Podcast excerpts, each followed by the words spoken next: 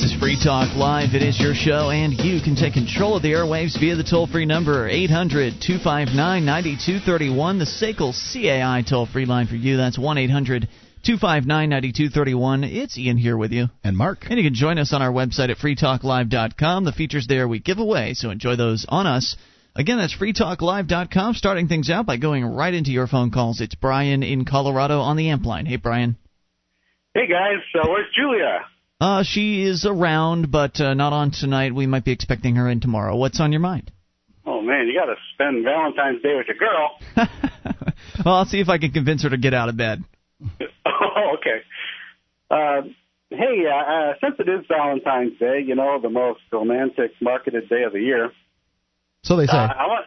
I wanted to tell a story about a uh, a recent divorce that I've had. oh, okay. Do tell. What could be more romantic than a divorce, right? Mm. Well, my wife Heidi and I were divorced. I think uh, January seventh was the uh, the final date. Mm, okay. It was official as of January seventh. So let me uh, uh, uh, indulge me uh, a little bit while I tell you about this story. By all means. Uh, we were uh, engaged. I don't know a few years ago. It was uh, would have been my uh, third marriage and her second. So you know we got a whole bunch of marriages between us. And um, uh, I, I didn't want to have an official, you know, state marriage. And my problem was I just assumed that people knew that. So, um, uh, uh, no invitations, pretty, pretty, uh, um, you know, casual. Uh, we had all of our friends and family uh, pretty much staying at our house. Uh, we redecorated the garage, and that was the wedding chapel. And I had my uh, my best friend, my childhood friend uh, from California, mm. uh, is a is a minister, a Methodist minister, and so um, uh, I asked him to uh, marry us. So uh, it all happened, and it was just a great time. Everybody was there, the whole family was there, all the friends, and uh, we had a. It was supposed to be on Saturday, the uh, the wedding on Saturday. And so on Friday, we had the rehearsal. You know, stand there, you do that, you do that very, very casual. Nobody's uptight at all, you know, because we've done this so many times before. Right. and so we got to the point in the rehearsal where uh, my friend Rick, the minister, said, "Okay, uh, Brian, this is where uh, you know we signed the uh, the marriage license." And I just kind of laughed, and I said, "He said, you know, why are you laughing?" I said, no marriage license. We're not going to get a marriage license. This is this is between you know friends and family and you know whatever gods might be out there to bless this thing. Right. And he said something that totally surprised me, and this is when I realized that I didn't exactly tell him what I what I wanted. I just assumed. You know what they say about assume. Yeah, I don't know why you would assume something like that. I can't imagine that most people would ever presume that uh, one would have a uh, an, a non-state wedding. That's that seems pretty unusual to me. Well, I've known this guy since I was 13 years old. Yeah. But yes, I, I, apparently he, I, I'm a little more. Uh, uh, my my uh, freedom uh, quotient has been accelerating a little faster than he's been able to catch up to. Well, he was living so, in California. He was living in California. Well, and in California, they've got this big brouhaha over you know gay weddings. Uh-huh. You know, and, and, and, and non, you know, standard one man, one woman, you know, uh, kind of uh, sanctioned by God kind of BS. Mm-hmm. And uh, he said that uh, you don't have a marriage license. I said, no, we're not going to do that. That's why you're here. He said, well, I can't perform a marriage. Oh, I would no. lose my license and I might lose my job if I did that. Oh, I jeez. said, I, I said what, what do you mean? So, well, you know, if, if, if there's not if, if there's not a state marriage license, then I can't do it. The the whole idea was that he can't perform gay marriages. That that was what this church policy was trying to avoid. And of course, the church is you know lockstep with the uh, with the state on these things because Yeah. they they've got to get their you know get their benefits from the state. Yeah, they have to have that tax-free status. That's right. And so uh, I I said, well, come on, come on, Rick. You know, nobody has to know. He says, I, I, I can't do it. You know, like, just, I, I, I can't do it. Hmm. He doesn't want to risk his career. So it wasn't his fault. You know, it was the powers that be. How would it? The, how would anyone ever find out? I mean, you're in Colorado, right? At that time. Exactly. Right. I, I, guess what had happened is that, is that at that point, it was two two and a half years ago, I guess. Uh, at that point, the whole gay marriage thing was just exploding all over the place, and and and it was everybody was just super hypersensitive about this. Mhm. But but but the idea being that if the state sanctions it, then it's okay. you know, one man, one woman kind of thing, then it's okay. Uh, one man, two women, you know, or any combination thereof, uh, other than one man, one woman, doesn't work. And, and he was just hypersensitive about that. Hmm. So what ended up happening? Well, this was Friday, Friday afternoon. So Saturday, here I got a house full of people, you know, and and we're all going to have a marriage tomorrow. We're going to have a wedding. So what am I going to do? He says, well, you know, I can do a ceremony, but it won't be called a marriage. You know, I can't call it a marriage. I can call it a civil union. I can call it, you know, whatever you want. There you go. But but but Heidi's Heidi's dad is a is an ex minister, and there are a whole bunch of people. You know, if I were to pull that on him, it, it, it just wouldn't it wouldn't work. Okay. So I said, fine, we'll get the license. We'll take care of it later. Oh, geez. So we, we we drive on down to the uh, the the county courthouse and uh, pay the ten dollars, and in ten minutes we're out of there with his marriage license. So then we have the marriage. We had the wedding on Saturday. It was wonderful. A lot of dancing, a lot of drinking. Uh, she was absolutely gorgeous, beautiful in her mother's uh, 50-year-old wedding gown. That's how weddings It go. took, it took it took three bridesmaids, uh, a bunch of lubrication, and some crowbars to get her in there. But uh, you know, she got in there. Well, she's All gonna right. kill me now. And no, wait, how long ago was this? No, two and a half years ago. All right. So when did you decide to get the divorce? The next day. it, it, was, it wasn't. It wasn't a decide. I mean, then we're, you know, we're forced into this. I'm, my back is against the wall. We've got a house full of people. Right. And what are you going to do? Right. So. I figured we could take care of it later. You know, we've all been divorced a bunch of times. So, um, uh, you know, after we got married, she was now a little cautious of it. She didn't want to get divorced, you know, because her first divorce was really nasty and a lot of hatred. I said, this is not a divorce between you and me. right. There's It's a divorce between you, her, and the state. Exactly. There's too many people in bed here. right. I don't want them here. I Get want rid of the third party. That's right. Now sometimes that might be fun, but in this case, not not not so much. I don't know about that. so we uh, we uh, uh, you know it, it took me a year to convince her because she had this you know traditional you know how am I going to tell my parents? I said, tell your parents we're just fixing what went wrong in the first place. Yeah. So she finally she finally agreed, and and, um, and so we did it all. Now this is a totally uncontested divorce. I mean, you go down, you file all the papers. It costs ten dollars to get the marriage license. Oh, what's the divorce cost?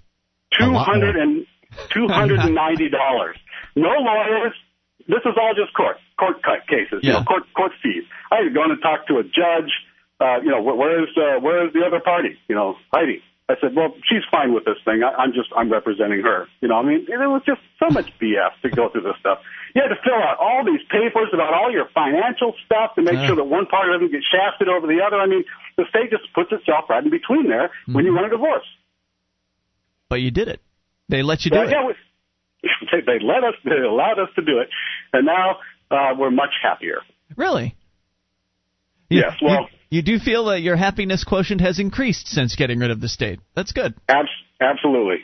Now, what what benefits? I mean, what tangible benefits does this bring to uh, to the relationship? Getting away from the the state control of uh, the situation.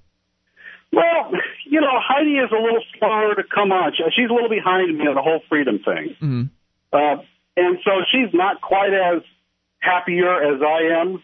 Uh, for her, you know, it's kind of a kind of a of a, of a, of a black mark, or it was, and I'm I'm slowly trying to convince her that it's not. Uh, I mean, one thing that really helped her realize what the state was was when I got arrested for asking a cop a question in Tulsa Yeah, that that'll do it. you guys about. That'll Yeah. that'll bring it right home. No doubt about that. that, that brought it right home, and she she's coming along definitely uh, uh, very well. Well, you know- fantastic, Brian. Well, I, I, I do have one more one more point. Yeah, Do I have a minute? you maybe go ahead. Uh, uh, I um, I know you guys don't like uh, shout outs, but I, I'm here in Tulsa on travel, and and she's in in uh, Colorado here on uh, on Valentine's Day. so cheesy. So I, I I just I just wanted to say, uh, Heidi, will you marry me again? But for the real marriage this time, you're going to go through a, a different marriage process. You're going to go through the, the ceremony again. Oh yeah, why not? Hey, maybe we'll do it. At, maybe we'll do it at PorcFest. That's a hell of an idea. Yeah, you absolutely should. That would be fantastic. Maybe Barry can marry you because uh, Barry Cooper, a former uh, former minister, right? Oh yeah, and, and, and, Ian, you and Julia can join us. That'll be fun. Thanks for the call tonight, Brian. We appreciate it, sir. 800 259 9231. This is Free Talk Live.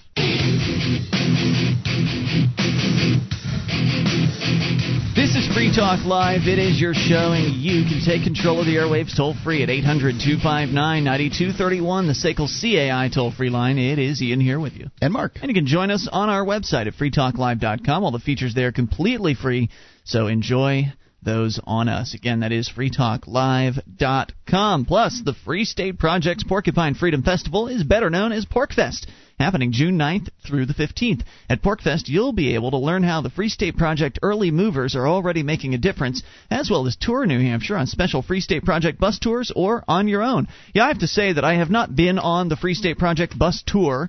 Uh, but one of them did come through Keene last year, and uh, they stopped by and spent a little time with them. It was it was very odd. I met them on uh, you know their trip through Keene, and I just happened to be walking down the street, and there's a bunch of you know people going, "Hey, Mark, Mark. Yeah, well, that's how it is here. You know, there's just it's not a big place, so it's easy to spot people you know. Uh, but but it seems to me that if you're going to tour around the state, it would be a lot more fun to do it with the Free Staters. I'm- a bus, I'm with you. A bus full of Free Staters. I think that's a cool idea. Or I think it was in this case it was a van full of Free Staters. But either way, good times at PorcFest. Go and discover new freedoms, new communities, and new beginnings. Learn more at porcfest.com. That's P O R C F E S T dot com. My school bus was a uh, van. Just really. Yeah, it was just a Was little short short Christian? van too. Uh, uh, the, yeah, Christian it was. school? It was. There was there were only like six kids on it, and I you know was I lived way out in the country, and it was very uh you know it wasn't there weren't very many kids that went that direction, so they just had a little tiny bus. I didn't know that uh, with private schools that you got bus service. That's pretty cool. Well, it was a, it was wasn't a small um, private school. It was uh, you know 600 students or something like that. So I don't like short bus jokes. 1 800 259 9231. That is the toll free number. Uh, we continue here with an interesting story about, uh, let's see, FEMA. And we heard the rumors about this, or we heard, uh, I guess, a report on this, I don't know, over a year ago at this point, and I guess there are still, still people living in the FEMA trailers from Hurricane Katrina. Now, what's it been? Over two years now? Almost two and a half years since Hurricane Katrina? Was it two? So it actually, it was 2005. So yeah, it'd be two and a half years since Hurricane Katrina, and people are still sucking off the welfare teat. Now, according to the Associated Press, the government is recommending they might want to leave the trailers sometime soon because of the excessive Formaldehyde. formaldehyde. U.S. health officials are urging that Gulf Coast hurricane victims be moved out of their government issued trailers as quickly as possible after tests found toxic levels of formaldehyde fumes. Fumes from 519 trailer and mobile homes in Louisiana and Mississippi were on average about five times what people are exposed to in most modern homes, according to the CDC. In some trailers, the levels were nearly 40 times customary exposure levels, raising fears that residents could contract respiratory problems. The Federal Emergency Management Agency, which supplied the trailers, should move people out quickly, with priority given to families with children, elderly people, or anyone with asthma or other chronic conditions, said the CDC bureaucrat. He says, We don't want people exposed to this for very much longer. It's only been two and a half years so far.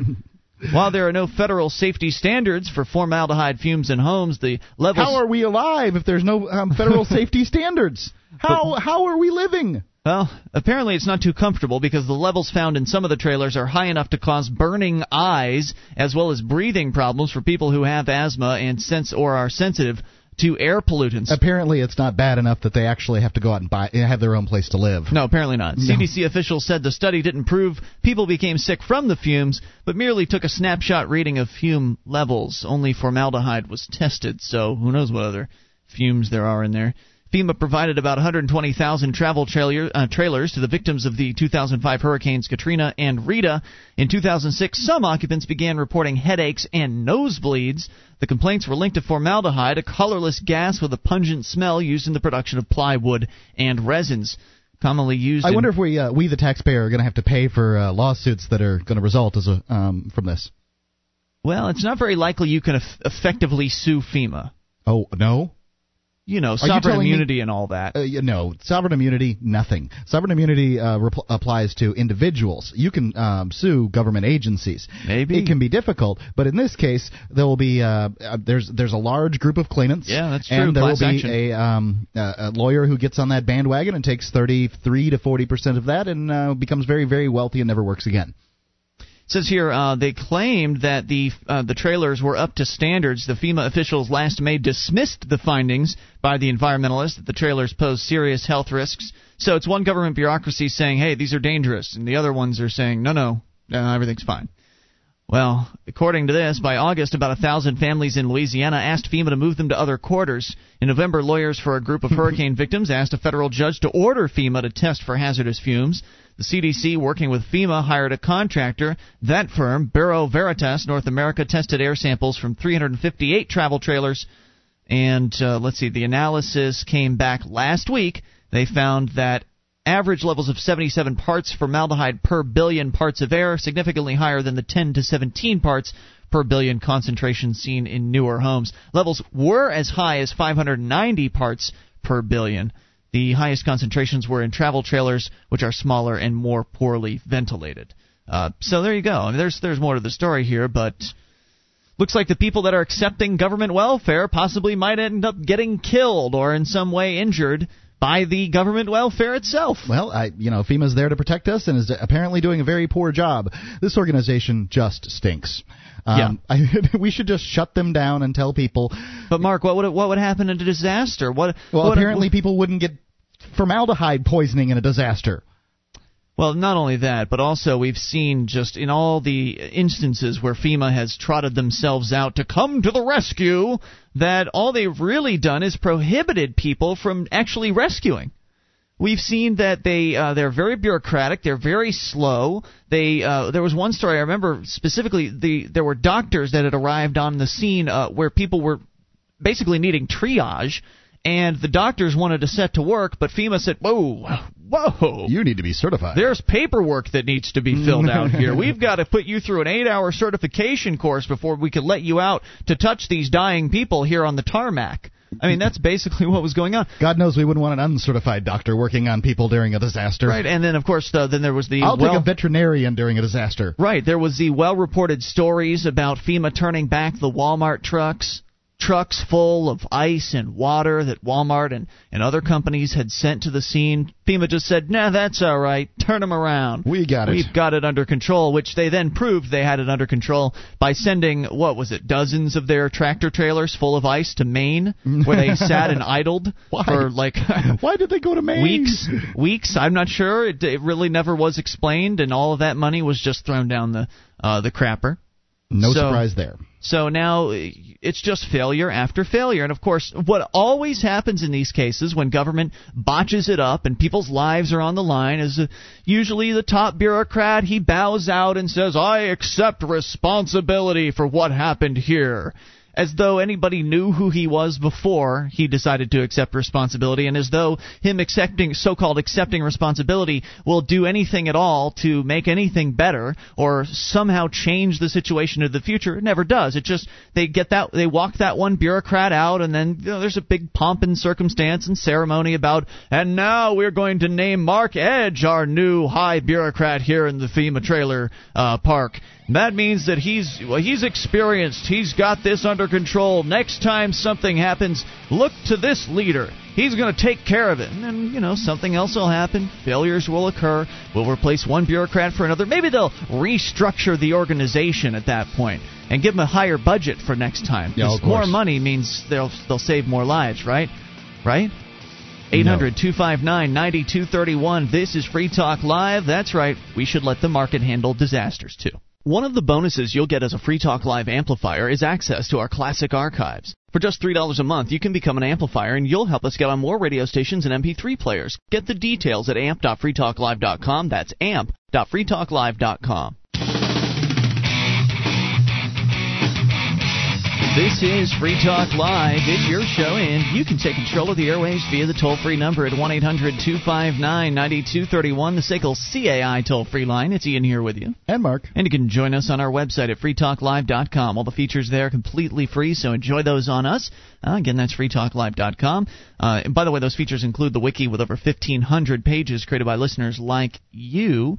Get editing. You can change pretty much anything on the wiki. Head over to wiki.freetalklive.com to get interactive for free. That's W-I-K-I dot freetalklive.com. Movies, lingerie, and marital aids. AdamEve.com has a special offer for you. Go to AdamEve.com and get 50% off of one item. That's AdamEve. Actually, you have to enter through AdamEve.com slash talk if you want to get that discount. Uh, plus, with your order of $17 or more, they'll throw in a free gift. That's 50% off if you enter through AdamEve.com slash talk.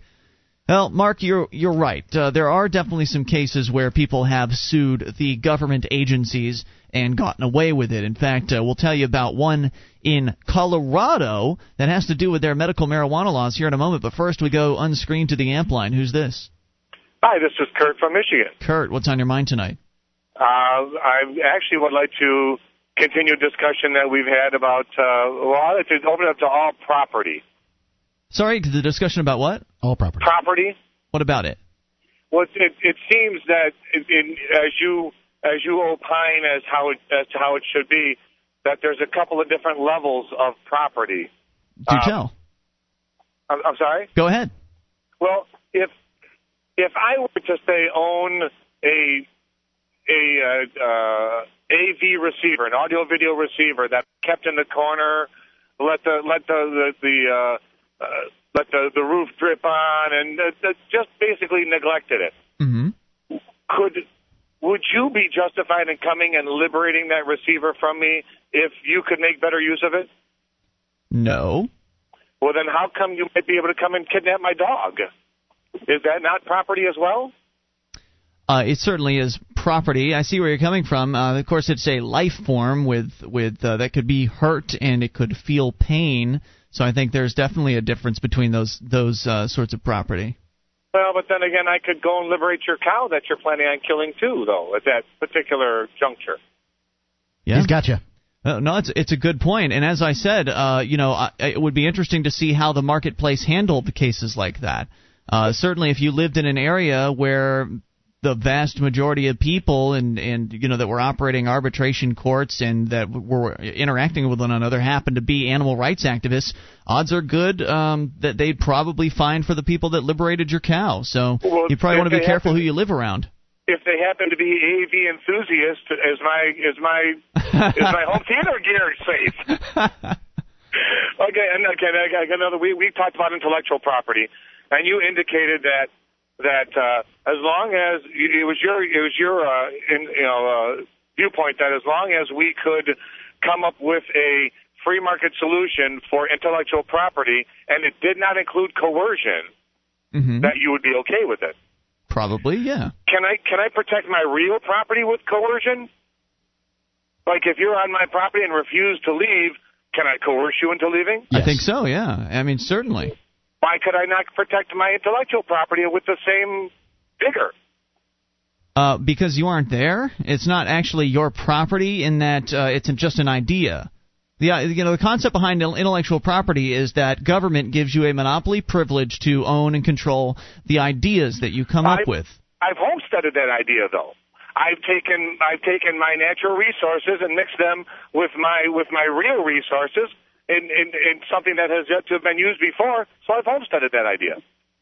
Yeah. Well. Okay. So eh, again, Just like I- just like homesteading a piece of property, I can protect incursion on that property. No, but you With- you can't protect people from. Uh, for instance, if somebody else comes up with that same idea across the country from you, uh, how dare you suggest that it's your idea and not theirs? If they can if they can demonstrate they did it independently of mine, that's fine. Well, But that's not I how can our show, patent if I laws can work. show that if I can show that two days before their drawing they bought one of my products, a little bit different story, isn't it? So you want to put somebody in a jail cell for borrowing your ideas? Is that what you'd no, like? no, no, no, no, not a jail cell. I'd like them to to remunerate me. You just want to take make, their to money make from me them. whole. Well, I mean the same But thing you haven't been you my but but you haven't lost anything. You haven't that you aren't unwhole. What, what do you mean? Uh, Well, them using your idea to build something out of or to create something of their own, uh, you haven't lost anything. You still have your idea. You can I've copy ideas that- infinitely. I lost the opportunity for those sales, and and you know, I mean, it's just as you if, weren't it's- guaranteed the it's sales if- in the first place. It's, well, it's just as if if they came and dragged a tree off of my property and said, "Well, the tree is no longer on your property. You- haven't lost anything." No, no, the tree is finite. The tree is scarce. So once you take the tree away from the property, then you don't have the tree anymore. But if someone borrows, you know, takes your idea, you still have your idea. Ideas aren't scarce. They can be copied endlessly. So you're dealing with two completely different types of uh, concepts there. Hmm. Well, I again, I I I will always I will always you know uh, advocate intellectual property, not necessarily government backing it up, but those people that have ideas are the most useful part of our society, and to allow them to be the only ones to not profit from what they do I think would curtail. Nobody said idea. you wouldn't be able to profit, Kurt. Nobody said that at all. No, if no, you've got a good idea, you'll profit. In fact, Well- uh, there's been a lot of research that's been done that shows that, in fact, a lack of so-called intellectual property protection actually encourages more innovation because if, for instance, you want to use somebody else's idea, you don't have to go and beg them for permission or uh, or pay them their extortion fee in order to use their idea. in many cases, if you want to combine different people's ideas together, you'd have to get all of their permission. You'd have to pay every single one of them, and that might actually raise the cost of doing uh, the research and development beyond what you could possibly afford to do. And so, But really, I- this this prohibits people from creating things. But if I did have a great idea and knowing that it's going to cost me X amount of money to develop, and then to know that somebody else will be able to undercut me because they didn't have to pay that development money, I'm not incentivized to develop it. Kurt, I, I agree with you on this point to some extent, and um, my, my, I, what I want to do is I want to uh, find out how much you agree with our current uh, uh, uh, intellectual property laws. Now, when it comes to patents, um, you had just previously said um, it doesn't matter at all um, how I came to the same conclusion you did as far as you know creating a product. I mean, there's a patent currently on the uh, crustless peanut butter and jelly sandwich. Um, you know, it, it doesn't matter at this point. Uh, you know, if if you and I have the same product and you came up with it first, bam, it's yours, not mine. So um, I could have done all this work and everything and come up with, come up- with it on my own from a un, from unique source, but uh, it doesn't it doesn't matter. What do you think about that? Well, see, I don't know if that is the case. I'm I telling you it that is. if I believe that if you can prove that you came up with it independently, I think the law recognizes that two people can have the same idea. That's a copyright. Um, under copyright, you're you're correct. You and I could write the same book, um, but it's not true with patents. Um, secondly, now copyright law has been uh, a little screwed with by uh, those with enough money and power to uh, screw with it. You you know when they uh, flash that little FBI warning when you watch a movie. That FBI warning says you can get up to 10 years in prison for uh, selling and distributing uh, the product, and even showing it, they say, but you know it's really selling and distribution. Um, somehow they've taken copyright and turned it from a civil issue into a criminal issue. What do you think about that? Well, I, I again, it, it, to me, that would be that wouldn't be a crime against the state as much as it would be a, a crime against the owner of that property. So you think that uh, people with money and power have taken uh, intellectual property laws and uh, bent them to their uh, th- their will? Well, they've done that with every law, haven't they? Well, Yeah, not that's true. not the, not the uh, murder laws and and you know the the ones where real people well, really are hurt. ask ask OJ if he's sitting in Well, prison. He didn't bend the laws. He managed to circumvent the system. You know, Matt, one other thing too that as as an inventor, going back on your point before, uh, if you want to invent something and there's no government intellectual property protections out there, it lowers the cost of uh, entering into the marketplace because you don't have to go through the patenting process and hiring all the lawyers and paying whatever fees are are uh, involved in that. Uh, plus, just because you don't have the courage to go out into the marketplace and market your product and pay whatever money that costs, that's okay because as the inventor, you aren't expected to be a marketer either. That's where the other companies come into play, the ones that are willing to put the, the money up front and take that risk. And thank goodness for them because if it weren't for companies taking risks like that with their money, we'd have nothing. Thanks for the call, dude. 800 259 9231. You can bring up whatever's on your mind. This is your show. It is Free Talk Live. This is Free Talk Live. It's your show. You can take control of the airwaves via the toll free number 800 259 9231, the SACL CAI toll free line for you. That's 1 800 259 9231. And if you like the show and want to help support Free Talk Live, then go shopping with us. Head over to Amazon.freetalklive.com, and when you enter Amazon through that link, Free Talk Live will get a percentage of your purchase. Whether it's a news, uh, new item or used item that you're purchasing, it doesn't matter. Free Talk Live gets a cut if you enter through Amazon.freetalklive.com. Now, I mentioned that you are right, Mark, that government agencies can be sued. It's suing the individual government bureaucrats that's more difficult. In fact, in Colorado, according to the Washington Post, policing marijuana is about to get a lot more complicated. The kick in the door raids that SWAT teams have long employed could now cost cities hundreds of thousands of dollars, which actually means the taxpayers would be paying those hundreds of thousands of dollars, following two landmark court decisions upholding the state's constitutional protection of medical marijuana. under the rulings, this is very upsetting to the police departments. I bet it is. Uh, police departments are required to return any marijuana and even paraphernalia taken from state sanctioned growers and can be sued by those growers if the crops aren't preserved. So if the cops go in and bust into somebody's house and steal all their marijuana, How if- in the world could they preserve the, the those crops? I Yeah. mean, that's that, that is not the sort of organization that they run. no, I- absolutely not. and not the way they do their raids. Yeah, so if they don't go and take all those plants and plant them again right away to keep them alive, and they get sued. Probably in pots. Right, and they, and they get sued, they're going to be paying out. The taxpayers will. Uh, but that will hurt their budget, I think, and they probably won't like that. The largest case thus far involves Kevin Dickies, who, to, who intends to sue the Denver suburb of Aurora for over $360,000 in pot damages. It comes less than a month after a judge ordered the return of an estimated $200,000 of medical marijuana to a couple in Fort Collins. Dix, a 38 year old Desert Shield Marine who suffers from debilitating pain after catching grenade shrapnel in the Gulf, says he was treated worse by Colorado police than by anyone in Iraq. Hmm. In April of 2007, officers raided his home after receiving a tip from a neighbor, and according to his lawyer, Robert Corry, he threw the disabled veteran to the ground, or the, not he, but the cops threw the disabled veteran to the ground and held him at gunpoint. Then they ransacked his home. They That's how they do it. Yep, they found 71 marijuana plants and at least 65 of which they confiscated illegally. And they charged Dickies, or Dix rather, with felony cultivation. After eight months of legal wrangling, the Arapahoe County District Attorney dismissed the charges, determining that Dix was in fact a certified grower. But by then, his plants were long dead. Sure. Thanks to a referendum passed in 2000, the Colorado State Constitution stipulates that any property used in connection with the medical use of marijuana shall not be harmed, neglected, injured, or destroyed while in the possession of state or local law enforcement officials. Not being equipped with the grow room or know how to maintain them, Aurora police simply uprooted the plants and threw them in the evidence room.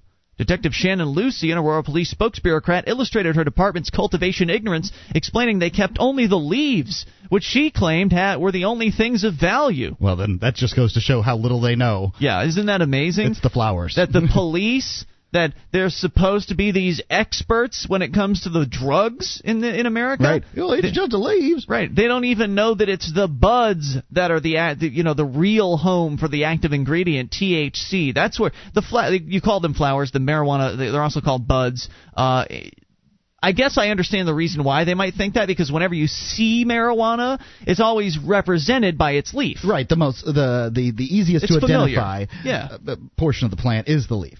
So, after obtaining a court order, uh, Mr. Dix attempted to pick up his property recently from the Aurora Police Department. According to Corry, though, what the police returned was dry and useless. Of the 71 plants, only an estimated three ounces remained, none of which were usable from a medical perspective. He compared the incident to the police uh, seizing a person's car when they believed it was stolen, smashing the windows, pouring sugar in the gas tank, and then returning it. After discovering it wasn't stolen after all. Applying this general principle of law, it seems natural to seek compensation and using the DEA standards for marijuana valuation, which is really high, by the way. The DEA claims that marijuana plant's worth $5,000 a plant. Yeah. Not so much. I don't know where you're going to get that. Yeah. Uh, most marijuana plants aren't going to yield much more than a few ounces of bud. I mean, unless you're growing a six foot tall plant. Right. They probably, you know, that's probably where they got their information from. Is that a plant can pr- uh, produce Yeah. as much as Yeah. five thousand dollars worth of marijuana. So then they somebody said, okay, then plants produce five thousand dollars worth of marijuana, and bang, every plant produces five thousand dollars worth of marijuana, You according to this police department. I love this, bar, by the way, Mark, because normally when the police, but and it's not just the DEA. Whenever the police departments bust up a marijuana grow op and they snatch all the plants, they always use those numbers. They always use the DEA's valuations, and they'll claim that you know, oh, we seized a million dollars worth of marijuana today, even if it was only a hundred thousand dollars worth. Mm-hmm. They always use the high numbers. So now, when this grower files his lawsuit for looking for $369,000 in lost medicine, what's the police chief say? He calls that some absurd. Yeah, that that's great? crazy. That's a crazy number. Yep. Uh, and the police chief then disputed the quantity of marijuana seized. He claims that at no point during the raid did Dix inform police that he had a permit, although he also admitted that officers didn't ask if he had one. Right, they just had him on the ground face first with a gun pulled to his head. Right. You think that these cops that are, you know, they, they've got their black uh, Kevlar on and their machine guns and they're all hyped up. You think if this guy says, "Hey guys, wait, wait, wait, I've got a permit," that they're all of a sudden going to stop and say, "Oh, well, show us." Okay, we're just going to oh, turn around. sorry about that. Head on out of here. Excuse us, Mr. Dix. It was only after Dix was removed from the scene that the permit was found. Frustrated by the negative press over the incident, Chief Oates stressed to the uh, article writer that the police immediately stopped their search when the permit was located and got on the phone with a senior prosecutor who instructed them to leave six plants and all the grow equipment. Nonetheless, Dix was held and charged even after the permit was uncovered. Why'd you charge him if you knew he was legal? Despite the district attorney's dismissal and subsequent court order for return of the marijuana, Oates believes his officers acted correctly. Of course and they finds, did. finds the idea of compensating. When has a police chief ever said that his officers didn't act correctly? well, in this case, he thinks that compensating medical marijuana growers is absurd. It's his favorite word. And while refusing to give examples on the record, he further asserted that the current process for medical marijuana You know, certification. This is what it doesn't make any sense. Medical marijuana is legal in that state. Mm-hmm. Of course, one's property should be protected. The cops can't go just go in and and trash whatever they want to trash and break things in your house and uh, He's saying they should be able kill to. your plants. That's what he's saying. Of Yeah. course he is. He says this is his quote. He says that uh, the current process for medical marijuana certification could easily be abused by people who want to grow it illegally.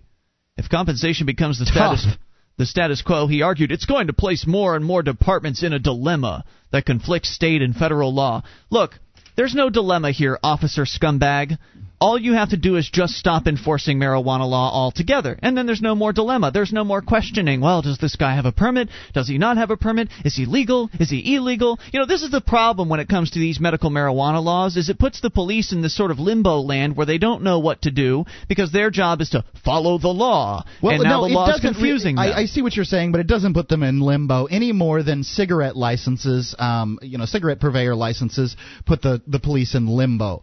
Um, you know, the people that are selling cigarettes have a license to sell them. The people that, uh, you know, if somebody's selling them without a license, then the cops are there to uh, shut them down. That's what they're supposed to do according to the laws that the um, the way they are. So I don't understand why cops are so confused. This guy had a license to grow. You you go after the people that don't have a license to grow. You don't go after the ones that do. This is not complicated. medical ma- well, they, but they make it seem What's like complicated, complicated. is that they just hate marijuana. They, you Yeah. know, they've they've been inundated with that. They've been taught to do that, uh, you know, to to hate marijuana, and, and they do. Medical marijuana advocates disagree with the police chief, saying the Col- uh, Colorado police are charged with upholding Colorado law and not federal law. He's just saying the law is inconvenient, says Corry, who also points out that OxyContin laws can be abused, but that it is still a medicine that's legally prescribed to patients. Colorado voters decided in 2000 to protect patients who use marijuana as medicine, not those who use it recreationally. He says, Please take an oath to protect the law. You don't get to pick and choose which laws to follow. But they do. They have been. And this is really the first significant time in Colorado and maybe across the country. I think they've had a tough time in, in uh, California too. But this is one of the, the few significant times where the police have actually been rebuffed in their efforts to continue enforcing laws that don't exist anymore. Dix plans on filing his suit later this month. Uh, if he wins, it will be in the single biggest payout for the illegal seizure of marijuana and may open the door for other cash strapped cities to be sued for tactics which elsewhere are a common part of drug enforcement. Whether such a historic payback will motivate police to change their policies for raiding grow houses or motivate Colorado citizens to re examine their constitution rena- uh, remains to be seen. For now, though, it appears that Centennial State Constitution is a pot farmer's best bud. So, a little bit of good news there coming out of Colorado with the medical marijuana situation.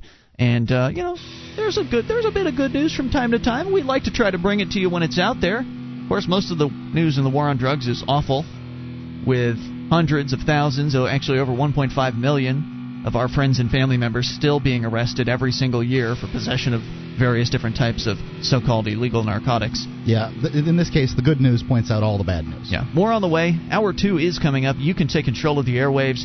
Arizona seeing the immigrants leave. Why do you think that's happening? Would you like to help others find Free Talk Live? You can help us advertise, market, and promote the show at amp.freetalklive.com. Consider becoming a Free Talk Live amplifier now for $3 a month and get some cool bonuses at amp.freetalklive.com.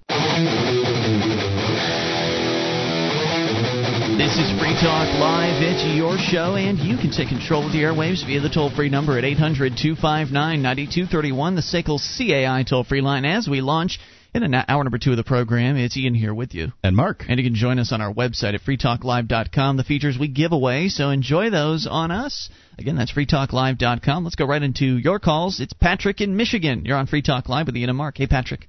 Hey, how you guys doing? Great. What's on your mind tonight? Uh, actually, uh, more good news about decriminalization of marijuana in Uh-oh. Vermont. They Yeah. uh, just passed a bill in uh, the Senate Yeah, I got that one. to um. I'm sorry. They did what now? Uh, they decriminalized from uh, going to jail for up to six months to just a fine and no criminal criminal criminal Criminal. That's excellent. I'm sorry, I'm nervous. Now, no problem. Now, as I A little understand bit it, of practice, you'll be fine. that's just the Vermont Senate, so it still has to go to the Vermont House and to the governor. So it has not yet become. But it's made law. it through the House previously. Is that not Has correct? it? I, I Uh, don't I'm know. not positive. I actually found this out through Facebook. Ah, okay. I have it. Crazy. I have it here uh, from I believe the associ- actually no WPTZ.com. It says that yeah, it's on to the Vermont House, and it doesn't say for sure whether or not they've passed this before. But but we all know that the Vermont uh, has been a pr- you know it's a relatively marijuana friendly state, so odds are I would say odds are pretty positive on this. In fact, we've actually had some positive news here in New Hampshire as well. Mark, uh, you might recall that we talked recently about uh, the there's a bill here that's going to decriminalize marijuana from two thousand a two thousand dollar fine and an arrestable offense to a two hundred dollar fine if you've got a I think it's a uh, one point two five ounces or less of Yeah, marijuana. this one's for one ounce. Right. So we're seeing some progress here. The uh, the committee that was supposed to hear that in New Hampshire has gone ahead and passed that four to one. Now the interesting part was the one guy that voted against it was supposed to vote for it. It's the same jerk that we talked about before on this show, who is who actually accused one of our co-hosts of uh, or uh, suggested that one of our co-hosts turn into a snitch for the government. Uh, so this guy's just a low-life scumbag, and uh, he needs to be replaced. And Well, he's completely indoctrinated. I mean, he was previously Yeah. a probation officer. Yeah, I mean, that's he's true. Just, he, he's just indoctrinated. Hey Patrick, thanks for the call tonight. Appreciate you bringing that up. Uh, it's good to always hear a little bit more good news on the uh, the marijuana relegalization front. Uh, but you know these are just baby steps anyway. Nobody's really doing anything serious to Well, change the law. baby steps is what it takes. I mean, uh, th- that's how we got there, and that's how we'll. It, it seems that seems to me the, to me the nonviolent way to get back. Well, I think another way that uh, that we could get back is by doing a little marijuana civil disobedience, which I uh, would like to eventually see here in New Hampshire with the Free State Project activists and the local activists as well. That would be fun. Anyway, 800-259-9231. Also going on in Vermont, related story. Uh, the Vermont House of Representatives, the House in this case, gave overwhelming final approval to a bill which sets up procedures for farmers to begin growing hemp. Now, that's good news, but the bad news is that like the uh, you know wimpy bureaucrats in every state, its provisions hinge on a policy reversal from the U.S. Drug Enforcement Administration, which has banned domestic hemp production since World War II. Uh, the article goes on to talk about hemp and how beneficial it is, and and we know that on this show, and it, it is. It's an amazing plant that is easily renewable. It's a weed after all, so it grows back pretty quick. Uh, but basically, Vermont the- is saying almost here, all the complaints that they, people have about recycling and all that stuff could be you know uh, could be handled by hemp. Yeah, basically what they're saying here though is that they they're putting the plan in place to have legal hemp farming in Vermont, but they can't actually do anything until the DEA lets it happen. Right. They they have the licenses and they don't give them out. Right. So as long as uh, all these state government people continue to cower in fear of the federal government, no one will really be able to advance freedom in any significant fashion in their uh, in their state, at least in regards to the the drug laws. So Okay. I wish, I wish that somebody, uh, some state, hopefully it'll happen here in New Hampshire, some of these state government people will finally have the courage to just say no to federal regulation and say, fine, keep your damn bribe money. That's because that's what they do. The feds say, well, if you change your laws, I don't think in this case. I think we're talking about in, inter, um, you know interstate trade or something like that is what it's about. Well, no. What ha- what usually happens is the feds will will threaten to pull the money that they're sending for various different programs for the highway fund and for the you know the drug enforcement efforts. They'll say, well, we're not going to give you money anymore if you pass those laws. And of course, the bureaucrats freak out, and the bureaucrats are a pretty uh, influential lobby when it comes to the elected representatives, which I think is sad. Usually these elective representatives will say, "Well, I take what these bureaucrats say very seriously." I saw an interview with one Yeah. of them recently, uh, where They're- right, they're, it's not like they're experts or anything. Why are you taking them seriously? right they give more weight to the bureaucrats than they do the, uh, the expert testimony that comes in. Right. Well, then they do the uh, the people who actually take the time out of their their work day to come and testify at the Right. state house. The citizens, which will be, you know, th- th- that are subject to these wonderful laws that you're uh, forcing on on all. and the citizens who aren't getting paid to be there, whereas the bureaucrats are on the clock. Right. Whenever you see some defending bureaucrat, their paychecks. yeah, whenever you see a bureaucrat testifying at a at the state house, 99% of the time he's on the clock. The one exception, at least up here, was Bradley Jardis, the law enforcement against prohibition member, who did take his own time to show up because obviously his department's not going to pay him to go and talk against the war on drugs. So, anyway, things are sort of slowly moving in the right direction, but we really need to accelerate the process. And I think civil disobedience could go a long way towards uh, towards making that happen. If people got together in the same place and uh, you know smoked some marijuana in public i think it would show that responsible members of society are still the same people after they've smoked a marijuana cigarette and you know anarchy doesn't break out in the streets fires don't start everywhere and the sky doesn't fall i think it would it would go a long way to showing people that regular folks use marijuana safely and they shouldn't be put in jail cells for it I don't know. I, uh, the the whole idea of uh, you know subjecting myself to getting put in jail doesn't uh, doesn't really do much for me. Obviously, civil disobedience is only for not for the faint of heart. right for certain people. And you know, what I'd really like to see someday, Mark, is I'd like to see a combo civil disobedience. I was thinking about this recently. We should have we should have a topless marijuana open container. What was the other one? Top. Oh, gambling. So we should have people sitting around a gambling sounds like table. a riot. couple of ladies with no tops on, uh, some open beers, and a marijuana cigarette going around. Now, how would that? Now that talk about getting some news coverage. No doubt. I don't know what they'd say in this news coverage, but no doubt you'd get some news coverage. One eight hundred two five nine ninety two thirty one. Society is crumbling around us. People are gambling in the streets. Let's go to your phone calls and talk to Michael in Washington. Michael, you're on Free Talk Live. Hello. Good evening, guys, and uh, everybody else out there. What's on your mind tonight? Um, couple of things. Um, first, you're talking about civil disobedience. Yeah. Um, I just got done reading an um, article in Wired about um, how people brought down the uh, the Berlin Wall. They Hmm. started with um, twenty thousand people, and then it like blossomed a couple of days into like half a million people. Wow. So that's you know you, you have to start at someplace, and then Right. So you're saying it spreads, so that there's a there's a core group of people that will take the risk and they'll start doing it, and then other people uh, other people will join in once they see that the path is relatively clear or safe. Indeed, indeed, which is which is kind of the reason that I was at um, our local high school last Saturday um, in Washington State. The Republicans held the uh, caucusing process at the precinct level, Right. and um, so for the very first time, I walk in, and I I am now a precinct delegate for the Republican convention in uh, Washington. Great. And you're planning on voting for Ron Paul, I take it. Oh, absolutely, absolutely. Fantastic. Thanks for the call tonight, dude. Which- We which- huh? You there? Well, you know, I mean, it's honestly, I get this phone call um, Thursday before. Um, woman from the Ron Paul campaign. She goes, you know, your name's on our list, your phone number is there, and um, our understanding is nobody from your precinct's going. So Hmm. take the time. Will you get all the votes then, or just? Uh, No, there's there's two precinct votes. I get one of the two, and the other one, you know, I guess just makes my vote stronger because they don't count it. That's a good point because the, the other vote's not going to anybody else. So that's a good that's a good Correct. thing.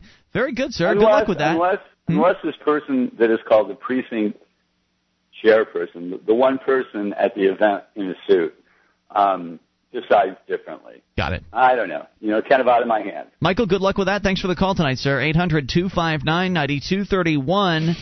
More on the way. Zebulon's on the line. He wants to talk about marijuana. Plus, on the way, 82 people have died, youths, young people, uh, from the choking game. What is the choking game? Now, if you're an old school listener to Free Talk Live, you probably heard about this. If you're a younger listener, you probably know about it. People are dying from this. Why are people doing this? What's it all about? We'll talk about it coming up here in moments. This is your show. You can take control. It is Free Talk Live.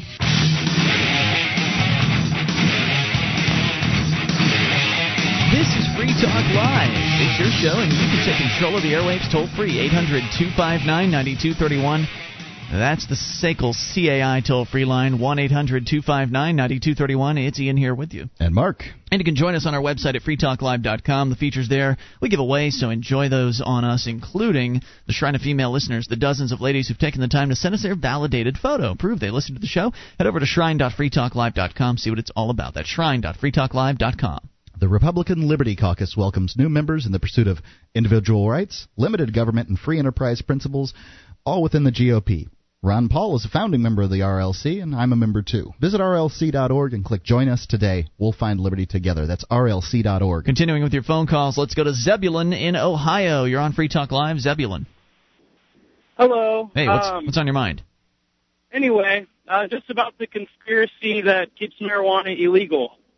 Okay. go I ahead. mean, we know that it uh it helps cure breast cancer and all these different kinds of cancer and everything else, and it helps with all these different ailments. mm-hmm. But uh, why is it that our politicians do nothing about it? It's a great question because I mean you you would think politicians tend to follow trends. Uh, politicians well like they they're known for running out in front of parades and pretending like they've been there the whole time. Uh, and it there are significant a significant supermajority of Americans believe that marijuana should be available for medical purposes, and a decent amount of Americans believe it should be decriminalized. Uh, so you would think that politicians would be uh, Johnny on the spot there, but they aren't. Well, um, police unions are, are a powerful endorsement uh, Yeah. for a politician in many, many towns and states. Um, also, the, and, and the police union isn't for it. That's you can believe that. Right, their budget would get cut.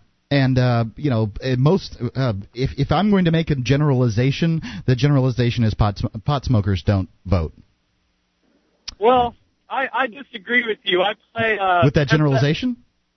Well, that pot smokers don't vote. I believe that they No, no, vote. no. I'm, I- I'm not making a blanket statement. I, I caveated it several times with the word generalization. Yeah, well, I mean, I've been going around the country speaking at different Hempfest events Okay. hmm and stuff, and there's hundreds of thousands of people that show up.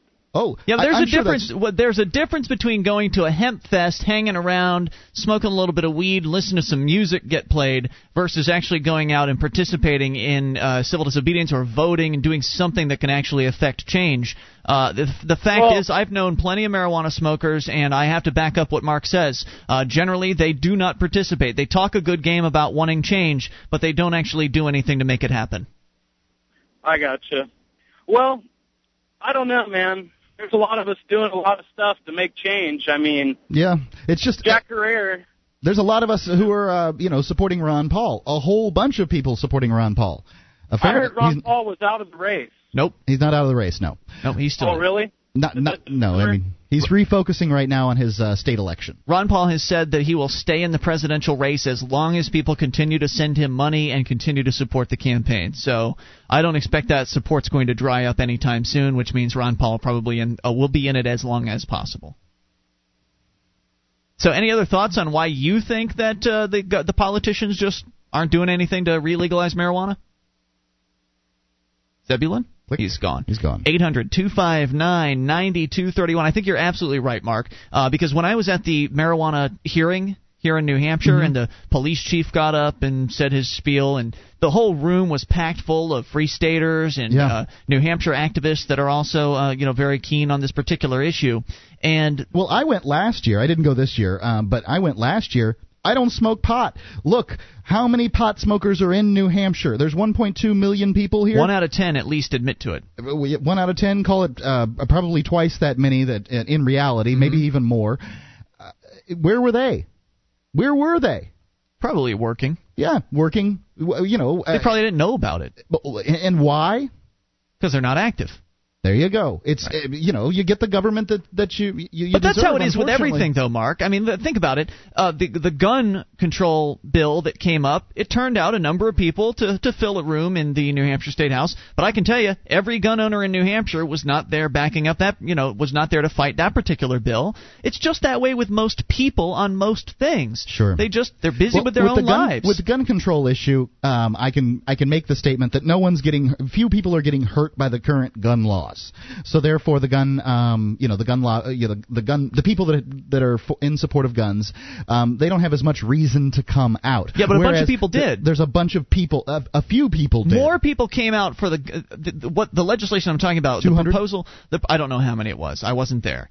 Uh, but more people came out enough to fill the first room, so they had to move to a bigger room, basically, which is what they had to do with the marijuana thing last year. This year there weren't as many marijuana people that came out, which was interesting because this year the bill was less significant. Last year it was like a total decriminalization. This year it was only partial decrim, so less people were interested because the bill wasn't as Powerful. powerful.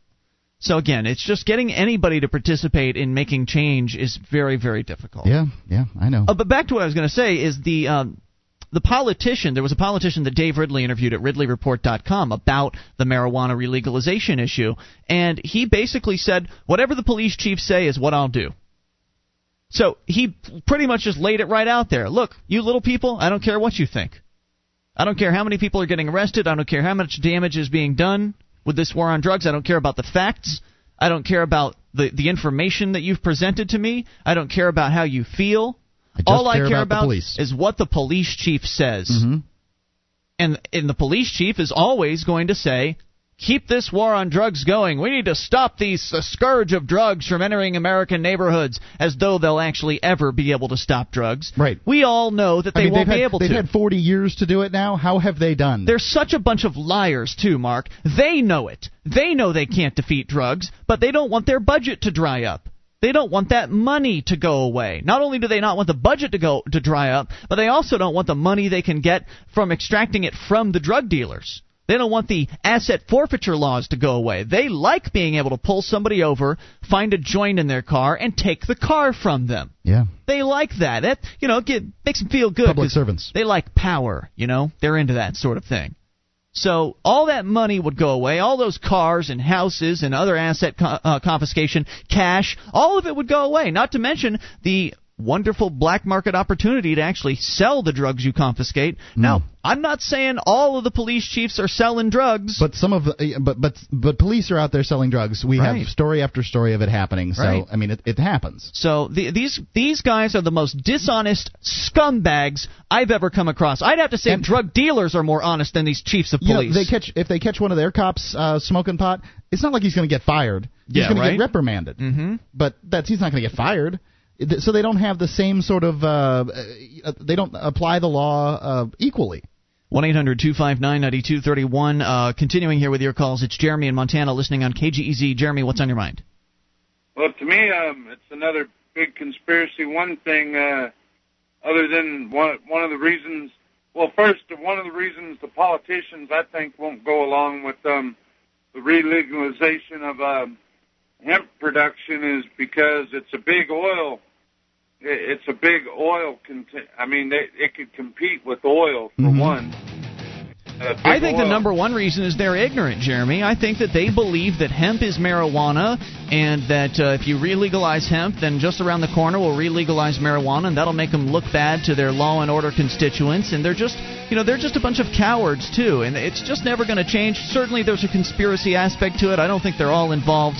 It's going to change. The, uh, the attitude of the politicians may not change, but you can believe the marijuana. Oh, will we'll be bring some. We'll bring some new politicians in. Uh, at least, hopefully, they'll be free staters. Jeremy, thanks for the call. More on the way. With your help, we can spread the message of liberty around the world. Consider becoming a Free Talk Live amplifier for just three dollars a month now at amp.freetalklive.com. If you can't afford it, keep enjoying us for free. If you can spare the three, visit amp.freetalklive.com. This is Free Talk Live. It's your show. Bring up what you want via the toll free number at 800 259 9231. That's the SACL CAI toll free line, and it's Ian here with you. And Mark. And you can join us on our website at freetalklive.com. The features there we give away, so enjoy those, including the bulletin board system. Over 300,000 posts. Get interactive with us and our listeners. All there completely free at bbs.freetalklive.com. That's bbs.freetalklive.com. How would you like to lose up to 25 pounds in just nine days without permanently changing your diet? Well, you can. Check out this amazing doctor recommended product. Go to FTLDiscount.com, read some real testimonials, find out how to order. That's FTLDiscount.com. 800 259 9231. Uh, continuing here with your calls. Kevin in Minnesota. You're on Free Talk Live. Kevin. Good evening, gentlemen. What's on it's your mind? Nine below and a little cold outside. Good Lord. Burr. Happy uh, Love Day. That makes uh, New Hampshire seem like tropical in comparison. Yeah, It's come and to check this out. days. Well, the reason why I'm calling is, of course, anytime you bring up the cannabis issue, I'm always on the phone instantly. And uh, a little plug for my nonprofit is called Cannabis Resolution, cannabisresolution.com. All right, you can't do that every time you call, but go ahead. Okay, I'm sorry. I apologize. I Yeah, if, you won't want do it to, again. if you want to advertise, Mark is uh, the person you should get in touch with. Okay, we'll do that. And uh, Mark, have you guys had your baby yet? Um, no, it's still, uh, still, still waiting. I'm, Supposed to I'm be the end of the month. Really, li- I'd really like it to happen in two days. Yeah, and so would your wife, I bet, or partner. But the reason No, I'm calling is Go ahead. my my biggest challenge that I always get is is I go to the music festivals and I set up booths and I and I try to educate people about it and I hate the whole hemp marijuana back and forth thing because it's from a beautiful plant called cannabis. hmm But I talk to these people that are like personal growers and they're like they're constantly I would never ever want it legalized because then I can't make a buck Really? and it's so frustrated because it's like I used to joke, and and I don't smoke either. I haven't smoked for over geez like six years now, hmm and I used to joke that if they would just legalize the industrial cannabis, I would give up smoking because the the outcome of just the industrial uh, products that can be made from this plant way over overshadow the whole you know the euphoric high and stuff like that. I never said I'd stop eating it, Mhm. but I said I would stop smoking it. You know, it's really But- sad that, that what you're saying here is that the people that are actually involved in growing marijuana today, that even though they're risking being thrown in a jail cell for 10, 15 years, in many cases, sometimes longer, uh, because usually it's the growing charge that is the most serious. You could you could have hundreds of pounds of marijuana and a few. Pl- if you just have a few plants, the growing charge will probably get you more than the actual distribution charges will. So the idea that these people are out there risking their butts every single day, they're willing to continue risking it just so they can continue making their black market profits. It's just amazing to me. And and not only that, but then they even get into the whole oil game where they will control and the supply and demand.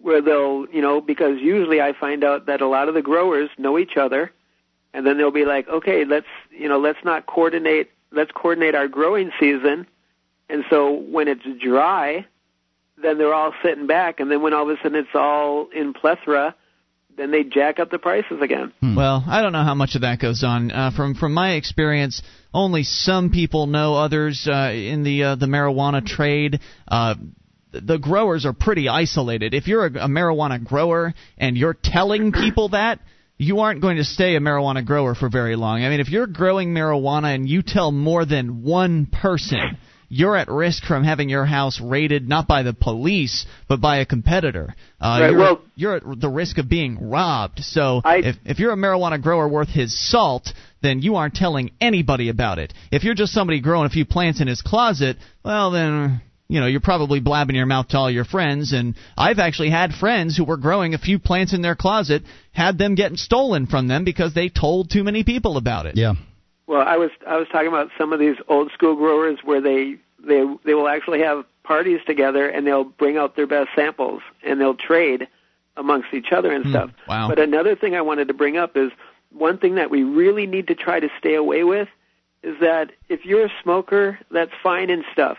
But if you're like toking and ripping it up, that's not the time to start talking about legalizing and talking to anybody about it because nothing is worse than somebody kicking back to the stereotypical pothead stoner Cheech and Chong and trying to trying to articulate words and trying to bring forth positive imaging and stuff it's never going to succeed that way. Well, that's why I say what we need to do is have a marijuana civil disobedience where respectable people. I mean, I'm not saying there's anything wrong with people, you know, that are of the stoner mentality or the stoner uh, appearance, but the fact is, you do appearances are important to a lot of people out there, and so having people that are dressed in business clothing smoking marijuana, I think, would go a long way to uh, smashing people's preconceived notions about what a marijuana smoker is. And Kevin, thanks for the call tonight because the fact is people that smoke marijuana strike across uh, the economic spectrum. It's not just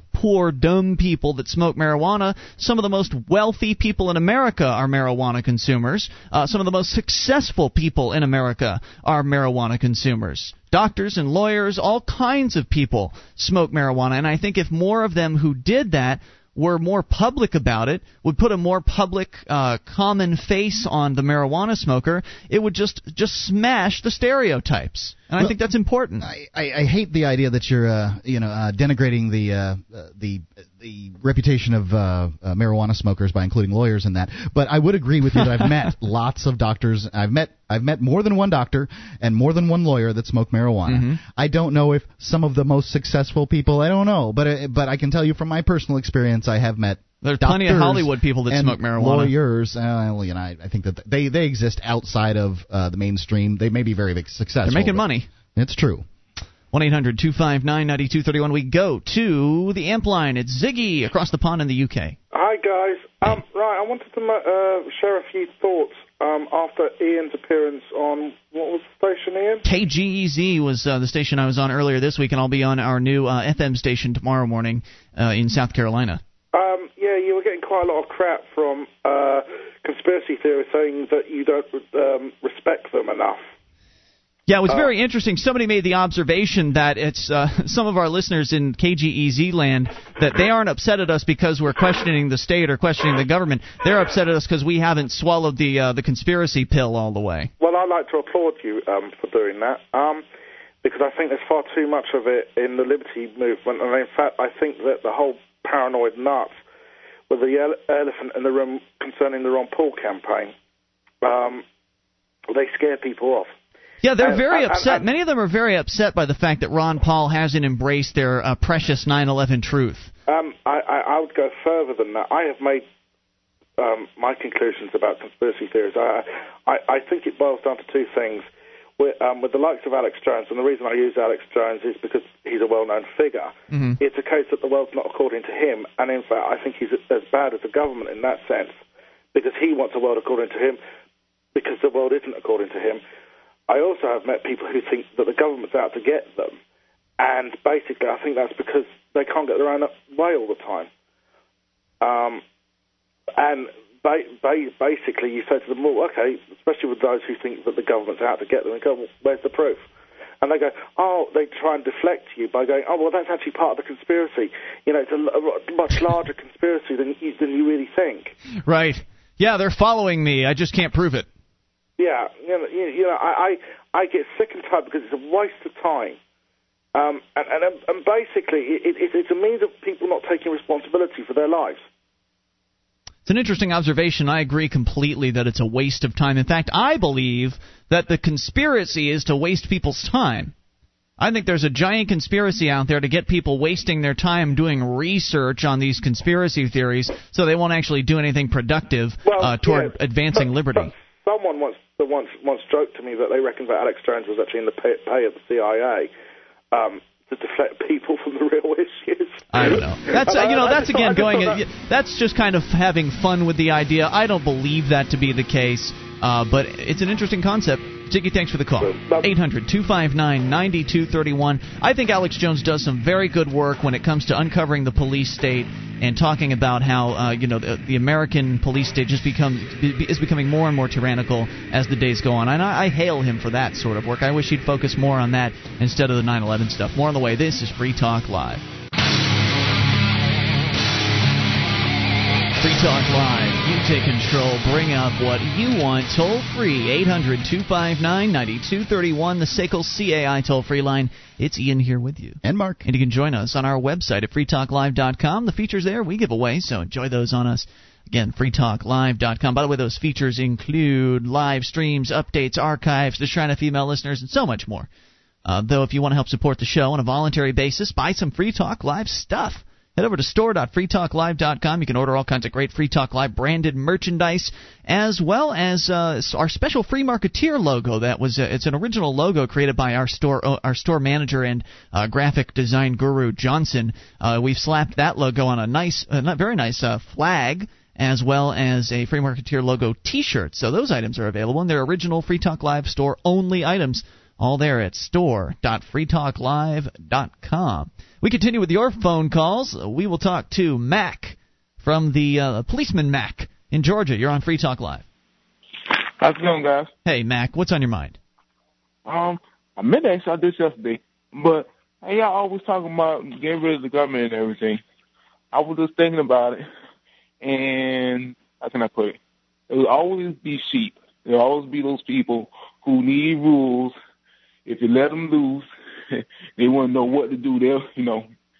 Oh, absolutely, Mac. Don't let. Don't, do. don't I don't. I don't want anybody to be confused. Getting rid of the government doesn't mean that rules go away. Uh, for instance, no, when mean, you go to Burger. King, they, you know, it says on the door, no shirt, no shoes, no service. Those are rules that Burger King has. No, they're not. In order for you know, Mark, you keep telling me that's not true, but the fact is, some businesses have rules, and they, for Sure. instance, they don't want you coming in with a dog. Maybe be, not be, not necessarily because it's against health code regulations, but because they don't want animals in their building, for instance. Okay, I mean, So- I didn't mean to say rules. I meant to say laws, as in laws that the government passed down.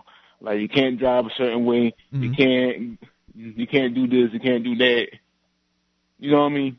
Some people actually need laws to know what the what the hell they do. I don't think that's week true. and During the day. No, no, I have to disagree with you. There's only one law that people need to know, and that is do no harm. As long as people understand that one, they can get a, get along through the rest of their lives. I mean, think about it, Mac. Only the only people I know that actually go and read the laws are police officers like you. I know that there's a guy here uh, named Brad in New Hampshire. He's a great guy, listener of our show. He's a member of Law Enforcement Against Prohibition, and he's, you know, he does the overnight shift for a police department in New Hampshire, and he spends most of his time when he's not on calls reading the laws. That's his thing. It's what he does because he's a cop. But the rest of us, all us regular folk, we don't do that stuff. Nobody reads the laws, so they couldn't possibly know what they are in the first place.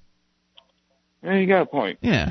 Do no harm. That's all we have to share help people understand. If if there's no government out there, as long as you aren't hurting other people or stealing their stuff or damaging their property, then you are being law abiding because that's the the great you know the one great natural law as far as I'm concerned. That's what in fact when they say, well you know how they love to say this in court, ignorance of the law is no excuse.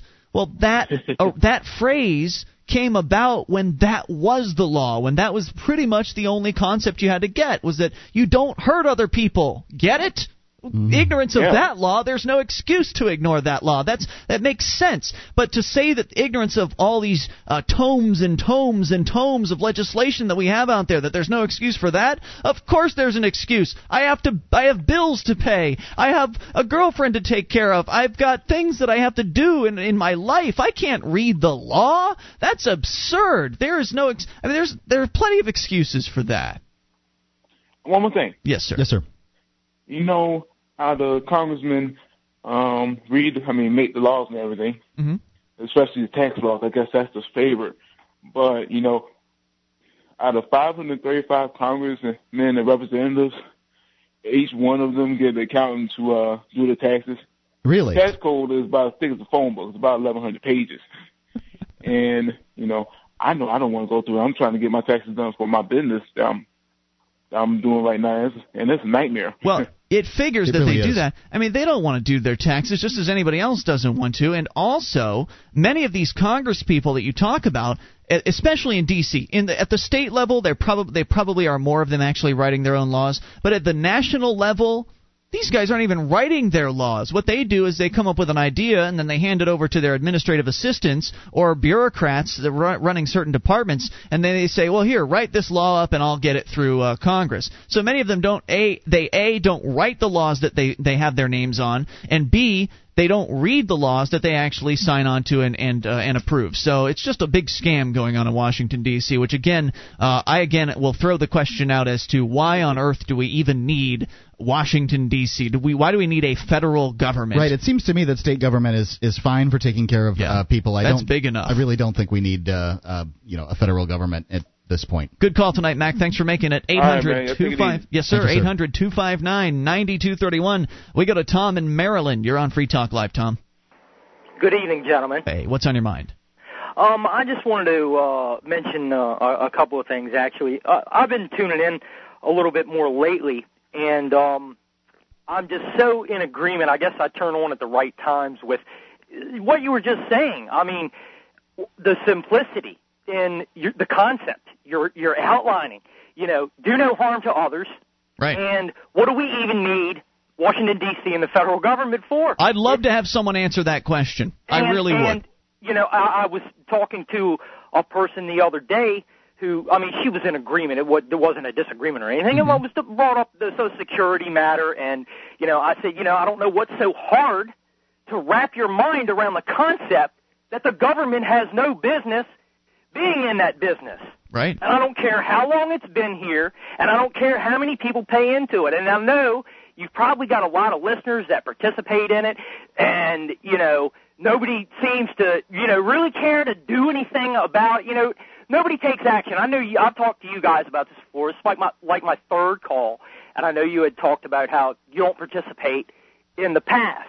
You had mentioned that. And, Yeah, I don't participate. Neither of us participate in Social Security. Nope. It, I just never, never heard of anyone going to jail for not putting money into so, Social Security.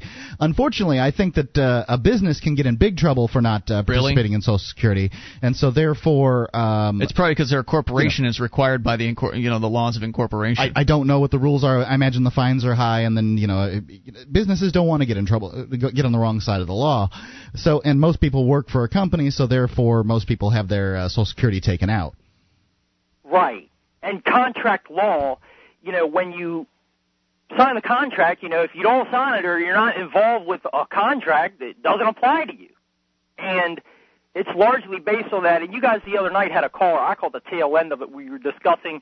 He mentioned, a, I guess he's expecting a child or something, and they were, he was mentioning the birth certificate, the all mm-hmm. capital letters name. And I, I, I definitely do not live and die by this book. What an old book from a few years ago, when the redemption process was kind of popular, uh, the book Cracking the Code really does help, and it has most of the pages in the book are, you know, it has a lot about the redemption process, but it has a lot of history in it too. And I thought it was worth the money just for the historical content that was in it. And um, I do know only one person who did the process and used it to his benefit in court. But you know, the old saying, you know, if you play with fire, you may get burned. So um, I would say use with caution, or you know, just steer clear of it altogether. well, But- hold on a second that, here because is that what that redemptive process is? It uh, has to do with uh, withdrawing yourself from the government No, no, no, no, organization? no, no, I don't no, know what no, it means. No, you, you No, the file a UCC one financing statement and you put the all capital letters name in the debtor ca- in under the debtor's name. Let me And then you explain briefly what this is. We're, we're very short on time. Uh, i i this process is a dangerous one. Essentially, Yes, what it I'm is- not recommending it. Right. What this is is it's a it's one of these patriot schemes or scams that you'll see perpetrated on the internet. And basically, what what'll happen is some someone claiming to be a liberty-loving patriot will offer to sell you this secret as to how you can uh, you know get rid of all your debts magically. Uh, and Right. then they you know they charge you hundreds of dollars and they give you a CD-ROM full of crap and they give you these instructions to follow. And basically, the idea is that and the the concept it's based on sort of you know it looks like it makes sense because the money system in America is based on lies and debt. Therefore, you can just use this process to clear out all your debt and everything will be just fine. And uh, it's just nonsense because the fact is, once you start doing this redemption process, all you're going to do is bring attention to yourself. Uh, you're no longer going to be flying under the radar in any way, shape, or form. All your creditors are going to be on your butt. They're going to, going to be reporting you to the government as a res, uh, result, uh, Well, you result actually of that. you file with the government too. The secretary. of Right. There's all kinds of you're just raising red red flags all over the place, and you're going to get taken out. You know, if anything, the redemption process is nothing more than you know a government plot to uh, to to find people that what that want to withdraw from the system and go after them. Uh, it's really it's a despicable thing, and to and to, to suggest that people can just you know eliminate their debts by signing a few pieces of paper, I think is really disingenuous. And anybody should question these schemes and scams when they come across them. Thanks for the call tonight, dude. We appreciate that. 800-259-9231. If someone is charging you hundreds of dollars to give you the secret of how to get out of paying income tax or how to stop you know stop get rid of your debts, question that seriously because if it's a good idea, they should give it away for free. More on the way. It's Free Talk Live. Our archives, website, and podcast will continue to stay free, but if you think other people deserve to hear this show, consider becoming a Free Talk Live amplifier for just $3 a month at amp.freetalklive.com. Help free some minds. Visit amp.freetalklive.com.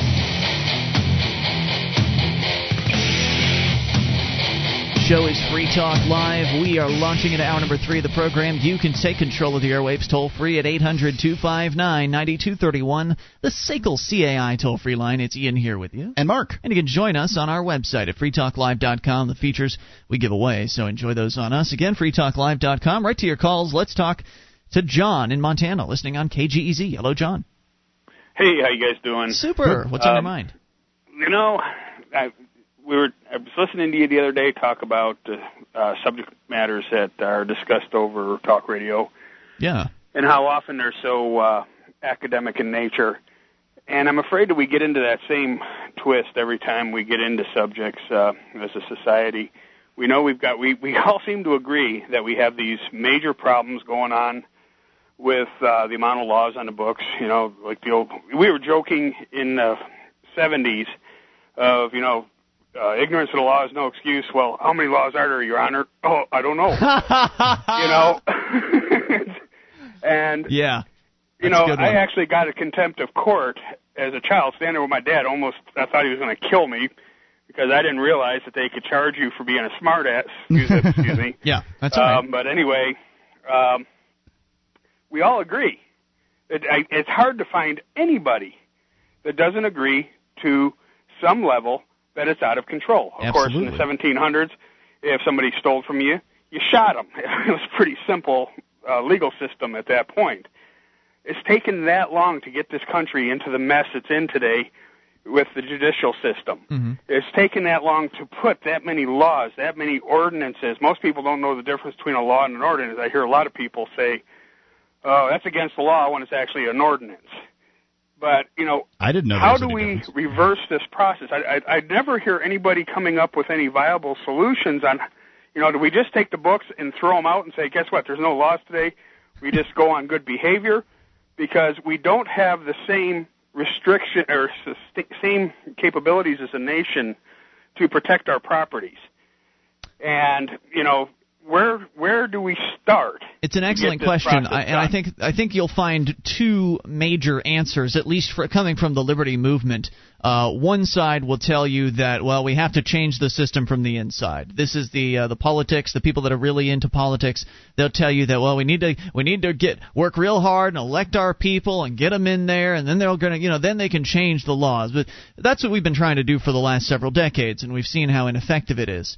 Uh, the other Correct. the other side is sort of the outside of the system activism, where uh, and I and I, th- I believe the personally I believe the answer is a little bit of both. But let me give you the other side. The other side is the outside of the system stuff, which involves civil disobedience, which of course uh, the um, you know Martin Luther King had a lot of success with. Uh, Ron Paul endorses civil disobedience, as a matter of fact. So civil disobedience is something that we just don't see in America very much these days, and I think it would do a lot to bring attention to re- particularly bad laws. That could be pretty beneficial. But also uh, the the um, the agorists would tell you, the a lot of the free marketeers will tell you that what we'd like to see is uh, some competing organizations start up, like uh, marketplace protection agencies that would be essentially competing with the government, uh, arbitration courts, to see sort of alternatives spring up that would allow people to utilize those alternatives instead of u- utilizing the government, and that way we could transition away from the government by voluntarily using private solutions instead of government options.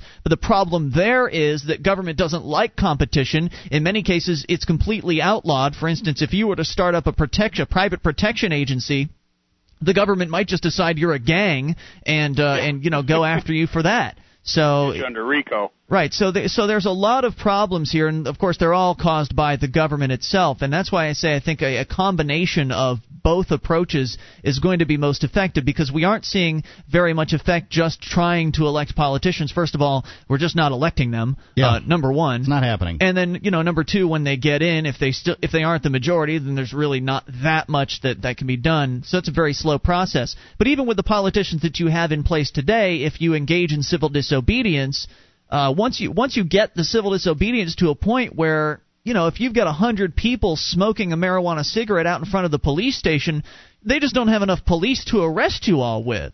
You know, so at a certain point, it really starts to show the absurdity of uh, of many of these laws. But then again, how do you find a hundred people willing to break the law like that? That's kind of the trick to civil disobedience, right? So none of these right, answers that's my are question, easy. How do we get it initiated? Right. None of none of these are easy. You know, we had Marc Emery on. Uh, he's the Prince of Pot. I don't know if you heard that episode. It was a couple Saturday nights ago, but if you missed it, you can go to freetalklive.com and download the uh, the archive there. But Marc Emery, the Prince of Pot from Canada, he's the most well-known, uh, w- the most wanted marijuana criminal in the in the United States. The U.S. is trying to extradite him from Canada in order to put him in jail for the rest of his life for selling marijuana seeds.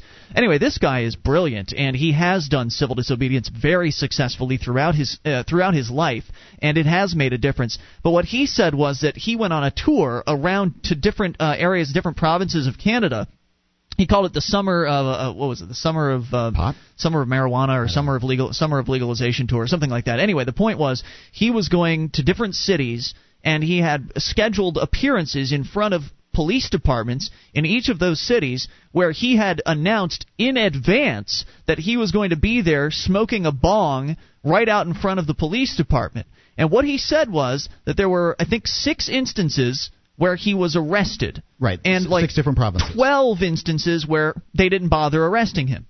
And what he said was that when he didn't get arrested, all of a sudden the people that were there to watch, they decided to join in. So in the instances where he didn't get arrested, then everybody else all of a sudden found some courage and decided to join in and uh, and smoke the marijuana in front of the police department. But in the instances where it was just him uh, smoking and then he got arrested, nobody else joined in. So there's again, this is very very difficult, which is why I think the other part to the solution is to bring these activists together in the same place because we've got some wonderful activists scattered throughout the country, and the whole point of the Free State Project, of course, which we talk about frequently on this show, is to move all those wonderful liberty loving activists all to the same place. In this case, New Hampshire was chosen, and and get them together, whether they're doing political activism or whether they're doing outside of the system civil disobedience or other things. Then their activism will be all that more powerful because they'll be there to back each other up. They'll be there to uh, record the events, to join together uh, in the civil disobedience, and to uh, to get active together. And I've se- I think we've seen some unprecedented levels of success even at the very early early stages of this project. So I think that's going to be a huge factor too. Well, just real quickly, a year, summer before last, actually during the bikers rally in Sturgis, mm-hmm. um, that's so about 12 hours from where I'm at. Um, we got together a number of Native American groups, and we surrounded the Meade County Courthouse Hmm. um, in protest of some stuff going on at uh, Bear Butte, and the there was probably 500 people in attendance, and we did. We just filled the area up, which effectively for a courthouse and a sheriff's office of that size basically closes it down for the day. Yeah. And we stayed. We marched in. We stayed there for good part of the day, and you know it was very effective. But of course, the very next day it's business as usual. Right. Plus, people who are protesting so much stuff going on today, where because they didn't agree with us on one issue, uh, because it's a sacred mountain, and of course, and we got uh, those problems that come in. Then all of a sudden it's like, well, okay, well we don't want no part of that, and it's like getting the group, the people together, and it, it seems to be extreme. It's either I really don't want to do nothing, or I'd really like to do something, and then of course you got the extreme of, you know, we got to go right to guns, and it's like, no, no, no, let's, No, no, no. let's try all our other alternatives first before we start getting ourselves into a real nasty situation.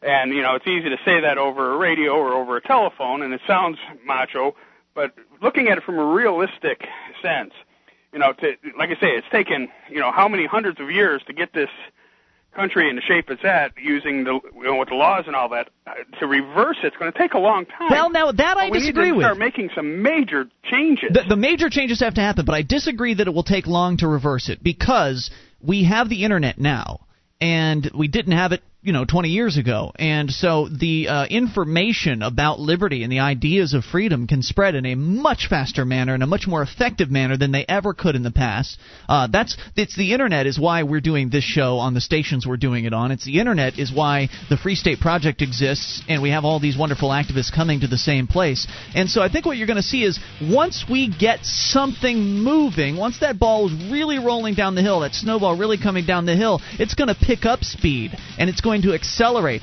Just in the same way that uh, no one foresaw the Berlin Wall coming down or the breakup of the Soviet Union, these were unexpected events that happened very, very quickly. I think the next Correct. American Revolution could happen fast too. Hey, Thanks for the call thanks for- tonight. More on the way. This is Free Talk Live.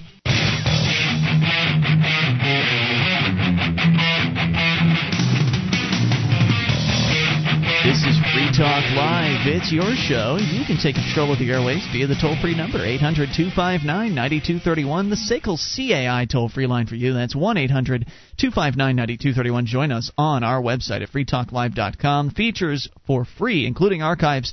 If you've missed a moment of the show, just go and get them right there on the front page of the website, freetalklive.com. SACL CAI has a full orbed ac- approach to account recovery. It's really three companies in one. They do collections, early out billing, and they purchase charged off receivables. SACL knows that the way they treat your customer reflects on you. Their staff is respectful, they record every call, and they have the best equipment money can buy so that your business is handled as efficiently as possible. You can see their banner at freetalklive.com. And please do business with businesses that support Free Talk Live. All right, so just a few more comments on what we were talking about with John a few moments ago in Montana, and of course we'll take your calls about anything at 800-259-9231. Um, I again used the term, the wrong term, the end of the last segment. I said revolution, and I think evolution is more appropriate because we don't want to start over. I have no interest in starting things over, especially at a federal level. I don't want to revolve the federal government. I want to eject the federal government. I want to move on. It's time for humanity to advance uh, to a more voluntary society than we currently have today. And I think it can happen at a much faster clip than many people realize. I think that the most difficult part is the startup phase, where you're trying to get people together, to get them active, to start making a difference. I think, you know, getting those people together and getting them active, that's the most difficult and most challenging aspect. Once we have a certain percentage of people that are either activists or supporting the activists, once we have people that are seriously involved in this movement and things are happening more often than they are today, then it'll start to build upon itself in the same way that the Ron Paul campaign has had all of this spontaneous activity happen that they never expected to happen. It They just- really didn't. It just started and it got bigger and it's just built upon itself and all kinds of different things happened. There are people selling Ron Paul merchandise. There are people coming up with activism ideas. There are people, co- you know, that are doing fundraising. Variety of different things are happening and they're all completely decentralized. No, there's no single person out there saying, okay, you do this, you do that, and you do this. Everyone's just doing what they think is right. And of course, that's the whole concept behind the Free State Project. The idea that move liberty activists to New Hampshire, then they do what they think is best. Some will do politics, some will do outside the system, some will do uh, different things. And as more and more people start coming here, as more things start to occur, the government's going to realize, the people in government are going to figure out at a certain point that they can't handle this anymore. Like, there will be so many people participating in civil disobedience that the cops will realize it's fruitless to arrest them all because they just don't have the resources to do that. You mean like they've uh, realized that it's fruitless to arrest all the marijuana smokers? What do you mean? Well, they haven't realized that. I understand that the, the marijuana smokers aren't doing civil disobedience. It's not. It doesn't count as civil disobedience if you're sitting in your living room getting high.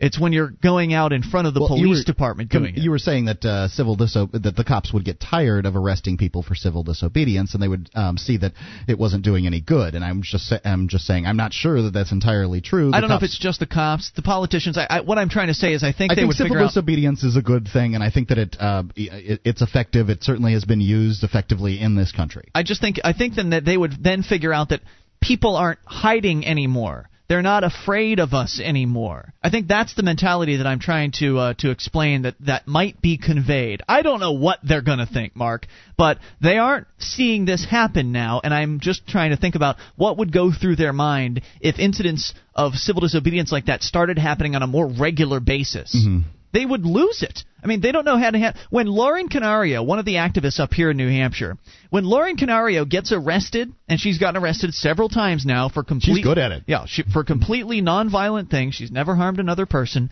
She she does not cooperate with them. Mm-mm. She doesn't sign their paperwork. She doesn't help them in any way, shape, or form. She doesn't walk from one point to another. They have to carry her if they want to move her around. They are so frustrated by Lauren. It is so frustrating to them. She tells the stories about the bureaucrats begging her, the cops, when she's sitting in the the the, uh, the van going from one point to another. The cops begged her at one point to please, please come out of the van. We don't want to have to carry you. Well, they don't want to have to work, and she makes it so they have to do work, Hmm. and uh, and so they get rid of her. After a while, they get tired of it, and they say, "Yeah, get out of here." I'm surprised let that they go. don't uh, chain her to other convicts um, when they transport her different places. And Well, it would um, just slow the other convict down. it, it it would it would be very interesting. But but my point here is Lauren is only one person. And she has shown that one person can have a very significant effect on the bureaucrats themselves inside the system. If more people were to do that same thing, if people were to go out and engage in civil disobedience and then take the Lauren Canario approach if they were arrested, Mm-hmm. it would totally screw the system. Totally. So, what I'm saying here is these changes that we're talking about, that we're agitating for on a nightly basis on Free Talk Live, it doesn't take a lot of people.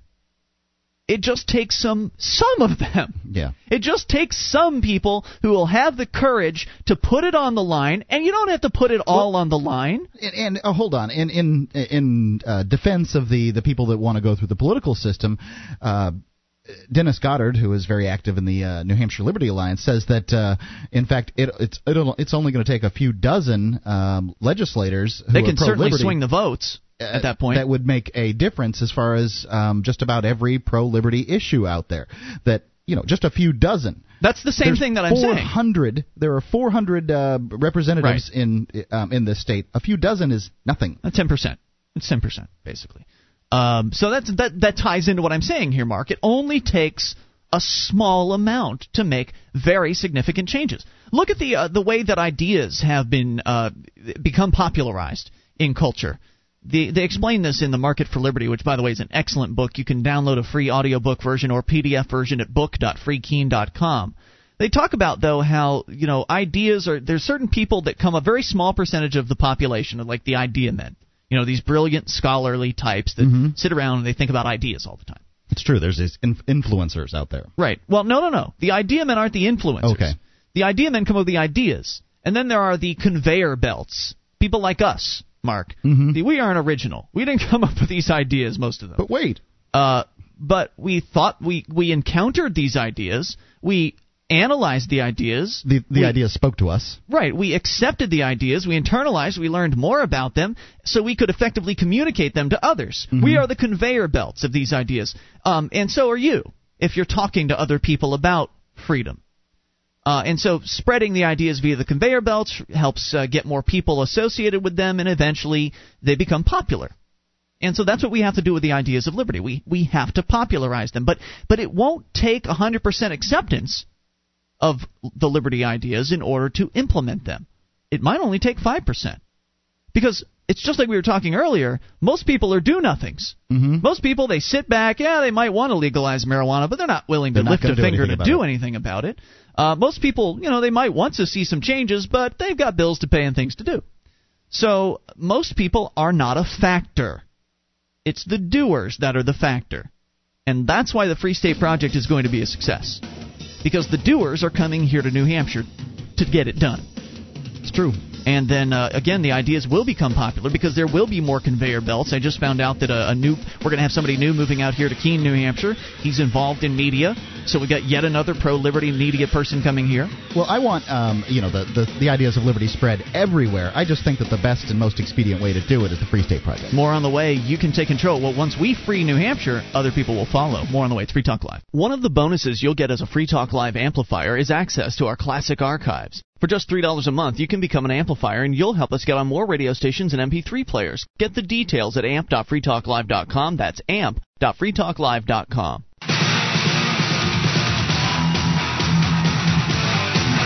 This is Free Talk Live. It is your show, and you can take control of the airwaves toll free. Bring up what you want. 800 259 9231 is the SACL CAI toll free line. It's Ian here with you. And Mark. And you can join us on our website at freetalklive.com. The features there we give away, so enjoy those on us, including the updates. Get signed up. We keep you in the loop whenever there's something you need to know about the show.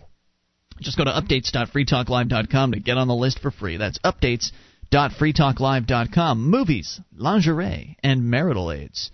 Over 18,000 adult entertainment products can be found at adameve.com, and they've got a special offer for you. Go to adameve.com slash talk and get 50% off of one item. Plus, with your order of $17 or more, they'll throw in a free gift. That's 50% off at adameve.com slash talk. We go to your phone calls. Dave in Montana listening on KGEZ. Hello, Dave.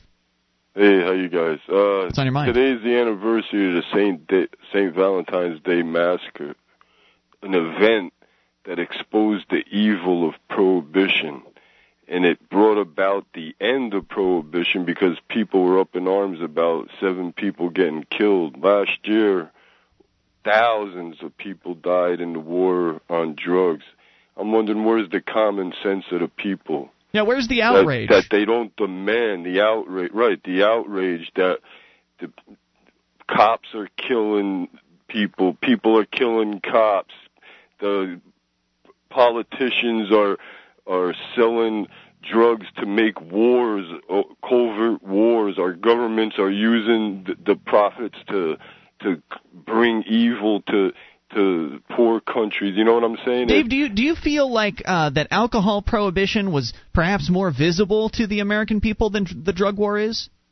Well, it's more it was it's a more acceptable drug. That's all, you know, because uh, I don't know. It's it's been going on forever. You know, the same yeah, thing. but but, but wait the, a minute. But it wasn't acceptable to a lot of people when it was prohibited, in the same way that drugs aren't acceptable to a lot of people today. So my question is that when when terrible things happened during alcohol prohibition, was more attention paid to it instead of like you know now the the big cover stories of the newspaper, the Right, magazines are about politicians. The all the time, and you know, it's it's downplayed, I guess, and because they don't want to draw attention to it, because all the money.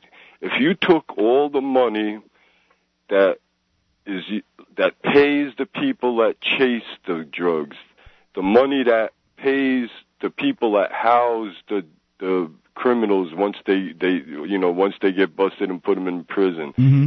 the the money that's made from the profits of the underground racket of it it's in the trillions worldwide we could end if you legalize uh nonviolent vice all types you know it, it would end all our problems in the world but they're Well, I don't know if I would make that statement. to It would go a long way to helping a lot of things, that's for sure. it, it would end a lot of corruption. You No know, it, it would expose a lot of corruption because these guys are so fat in uh, into their corruption that they, they would be up. The ones yelling the loudest would give themselves away. You know, Dave, uh, thank you for the call tonight. As always, 800-259-9231. The, the one of the most sad aspects of prohibition is that when drugs that are relatively harmless, like marijuana, are not available to young people, Mm-hmm. they find something else. That's true. Now we've seen stories about inhalants, Right. For instance, And the toxicity of uh, a potato is more than uh, marijuana. Really? I didn't know that. Now you do. All right, you learn something new every night. Potatoes and nightshade. Free Talk Live. Okay, so here's my point. Uh, we know about inhalants. That's yeah, people know kids they get spray paint or whatever it is that they're doing. In uh, gasoline, that's one. Uh, Freon, they like that one. Uh, different things. Yeah, inhalants are terrible Right. stuff. And they really are damaging to you. In fact, uh, but they're never going to ban inhalants because you have to have spray paint. you have to have these things in order to make your house. Well, I think they do have uh, some restrictions on purchasing of uh, spray paint, You have to especially show metallic, ID in some metallic stra- spray paints. And I don't know if it's a, a law or a rule that um, businesses have, um, but I would. But that doesn't do any law. good. That doesn't. I mean, that doesn't change anything. Uh, it doesn't keep it out of the hands of kids. No, it makes them do- more inventive. Right. Well, you just go to Daddy's garage and get the spray paint from there. So Well, here's the other run story. out at some point. Here's the other story. Reuters, Washington. At least 82 youths in the United States have died since 1995 engaging in the choking game, in which they try to experience a fleeting high by cutting off the oxygen supply to the brain. U.S. health officials said on Thursday. Now, we've talked about this in the past, but it mm-hmm. comes up in the news from time to time. And when it comes up, I like to bring it up because I don't think a lot of people know about this. I know I didn't. And word is it's more popular today than it ever was in the past amongst young people. Well, the internet's out there. You know, That's it's just it, it- it's just young people are on the internet, and information spreads more quickly Yeah. now. Uh, They're I sharing learned, ideas I learned it from uh, uh, you know some some kids that I met at a dog show. Uh, my mom used to take me to dog shows all the time, and I met it, um, learned it from some kids there, and uh, I. I, I learned, you know, I I don't think I ever taught anybody, but uh, it gets passed on. An unknown number of youths, mostly boys, are taking part in the practice in which they strangle themselves with their hands or a noose or have someone else strangle them, say the CDC. Uh, according to them, they hope to get a cool and dreamy feeling, as they've described it. The report, the first effort to track this nationwide, identified the deaths of 82 people from ages 6 to 19 from 1995 to 2007 that appear to have been caused by the choking game. The CDC says the report probably underestimates the death uh, the death toll. Boys accounted for 87% of the deaths in 31 states, and then the uh, the greatest number of deaths among were among boys from 11 to 16. They're trying to achieve the brief euphoric state caused by cerebral cerebral hypoxia or the cutting off of the oxygen supply to the brain. Most most deaths occurred when a child was alone, trying to literally hang themselves to get high. Uh, they say that it's also known as the blackout game, pass out game, scarf game, and space monkey. The CDC does not think the publicity caused by the report will lead to more children trying the practice, which is nonsense. Absolutely, it will. I don't think the kids, I don't think kids read the news that much. Tublin sold. Uh, th- th- they said that we chose to go ahead with the report because we think it's critical that parents, educators, and healthcare providers become aware of this phenomenon. I would so- agree. So, they can look for the warning signs of What it. are the warning signs? I don't know. Death or serious injury can occur if strangulation is prolonged. Non fatal consequences could include brain damage, seizures, hemorrhages of the eyes, or concussions and fractures due to falls after losing consciousness. With official records of choking game deaths lacking, the CDC says it relied on news media accounts of the deaths. Uh, so the report. Uh, eh, it goes on here say, to give you some examples. Uh, a young boy, 13, in 2006, was found by his mother slumped in his bedroom with a belt around his neck. Other teens came forward to say that it was Hmm. She probably didn't even know what happened, you know? Right. She probably didn't even know about this choking game. She thought that he strangled himself for some reason or was playing some dumb game. I- Well, they found out when other teens came forward to say Yeah. it was the choking game that was being played at local parties. Mm. In April of 2005, a 13 year old girl was found hanging from a noose fashioned from a belt and shoelace on the door of her bedroom closet. The girl previously had told a cousin she'd recently played the choking game in the locker room at school. yeah. The CDC says it appears teens are learning about the practice from peers or web videos. Warning signs may include uh, the child that a child might be trying to practice include bloodshot eyes, marks on the neck, severe headaches, the presence of ropes, scarves, or belts tied to bedroom furniture, or doorknobs, or found knotted on the floor, or the unexplained presence of dog leashes or choke collars. The CDC did not count deaths involving autoerotic asphyxiation, choking oneself during sexual stimulation, and also excluded deaths ruled, ruled as uh, suicide. So, kids are choking themselves and they're getting high by almost dying. That's what the high is. You're dying. Yeah. That's why you're getting high. You know, it, i if parents had to choose between this and uh, marijuana, I wonder what they'd choose because it uh, obviously it's obvious Is that a tough choice when for anyone? when um when you see that kids ages I don't know I can't, I can't even guess ten These are young people. um, I, I'm just trying to imagine where I was 10, 11, 12, in that age, when they're getting high, and that's what they're doing Mm-hmm. by um, choking themselves in this manner. It just goes to show that humans are gonna get high. Oh, yeah. You may not like it. You may it, it may bother you that your child is going to get high, but I'm I'm going to tell you that you know whether that high Odds are good. From alcohol, whether it comes from marijuana, whether it comes from choking themselves, whether it comes from uh, you know it, inhaling metallic spray paint, they're going to do it. You, you know, you you can't prevent your kids from doing the same things that most people do. Probably 90% of Americans. People want to alter their state of consciousness. So let's re legalize the safer ways and stop kids from doing crap like this. This is nuts. I'll give you 800 that. 259 9231. What would you as a parent say? What's your choice? It's Free Talk Live. This is Free Talk Live. Only moments remain. Just enough time for your call. If you make it now, 800 259 9231, the SACL CAI toll free line. It's Ian here with you. And Mark. You can join us on our website at freetalklive.com. The features we give away, uh, so enjoy those on us, freetalklive.com. Like the show, want to help support Free Talk Live, become an amplifier. Go to amp.freetalklive.com to get signed up for as little as three bucks a month. And it's a simple concept. The idea is you send that money in, we take it in, turn it around, reinvest it into the show, get more stations on board, more people listening to the program, spread the message of freedom and liberty. You'll also get perks. You get access to the AMP only call in line chat room and forum. All the details are at amp.freetalklive.com. That's amp.freetalklive.com. So, again, the question is still on the table. I, I don't imagine anybody's uh, going to call to answer it in the. Uh, in the affirmative towards uh, they'd rather have their kids choking each other. The, the question was if your kids, it's presume for a moment that your young person, uh, your your child, is going to at some point decide he wants to get high. Would you prefer to have your child choke himself, or be choked by another person in order to cut off the oxygen supply to the brain, or would you prefer they smoke some marijuana? Hmm. Now, I don't think that's a tough choice. Doesn't seem like it to me, but I find the idea of being choked frightening. I find that to be scary, dangerous, and as we've seen, 80 people have died. 82 people, teenagers, have died from choking. Or actually, not all teenagers, some 11, 12, but uh, they've died. from- tweens. right, they've died from choking in order to get high. Now, contrast that to zero people dying from smoking marijuana. Seems like an obvious choice to me. I suppose there there have to be numbers out there of people who have smoked marijuana and made dumb decisions and died as a result of something else. Maybe. Um, I I wouldn't you know I I I, I don't think anyone's ever gotten high and jumped off a roof thinking they could fly. I don't know On Um, marijuana, I know that the first time I smoked marijuana, um, I was I, I had to drive a car to get back where The I was. first time? The first time I had to drive a car and I almost made a left turn Yeah. into a building. It was a bad idea. That was a Fortunately, bad there was, choice. There's some um, I, there was somebody in the car with me and But that that you could chalk that up to just being teenage and dumb, not necessarily because you were high. well, I think it was it had to do with being high too. But Maybe a factor of both. But e- either but way, the, the, an interesting point on that is somebody else in the car, um, you know, another guy. Um, he had smoked plenty of marijuana, Mm-hmm. and it wasn't his first time, and so therefore he wasn't, you know, uh, it, as loopy as I you should have was. driven. I don't. I, I was really, you know, I was, I was like 16, dude. I didn't your want other car. people. I Don't let anybody wasn't else even touch my it. car. It was my Oh, mother's okay. car. I gotcha.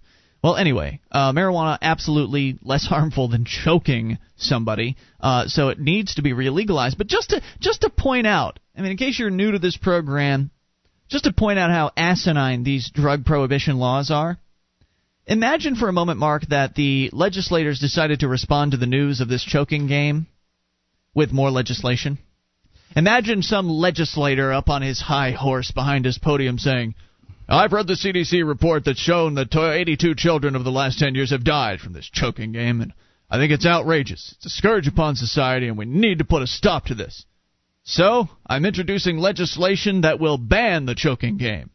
If children are discovered to have been playing the choking game, they will be sentenced to a minimum of 30 years in juvenile detention, Oh, and adults, excuse did I say years? Days. 30 days in juvenile detention, and adults found to have been engaging in the choking game will be sentenced to a year in jail. It will be a misdemeanor offense. We need to get serious about this choking game. Kids are getting hurt. It's time we passed a law. So then, little Johnny decides he wants to get high with his friends. They can't find any marijuana, Mm-hmm. so they decide to play the choking game. Or maybe they can't afford the marijuana. Word is, kids can get their hands on marijuana pretty easily. But they don't. Have, but they're not allowed to work, and it's difficult for get, yeah, them to get at money. At age and- ten. Yeah. Yeah, it's going to be hard to, to buy marijuana. Uh, so they start, to, you know, they play the choking game, and one kid gets scared. He gets scared, so he goes and he tells his parents, "Ah, little Jimmy is pl- and uh, Bobby are playing the choking game. Oh my goodness, that's illegal. We should call the police to help save these kids. and then the police, woo, you know, they show up and they pile out of their cars and you know pull guns on the kids. All right, you're under arrest for the, playing the choking game. And don't think they won't. Right. Now, how does that make things better? Hmm? How does passing a law outlawing the choking game help kids? It doesn't. No. In the same way that passing a law against marijuana doesn't help kids either. It just makes their lives worse. When you get arrested and you go through the system for marijuana possession or whatever other drug you've possessed, your life just got worse, immeasurably worse. It's like the, the guys over at Law Enforcement Against Prohibition say, you can get over uh, an addiction, but you can never get over a conviction. Nope, it's with you forever, Right. and uh, people are always going to hold it against you. I can tell you that uh, you know it's it relatively recently it's come out that I was a uh, convicted felon, and you know my that my detractors out there certainly hold it against me. Mm-hmm. You know something that happened 20 years ago is uh, is is an important piece of information to them.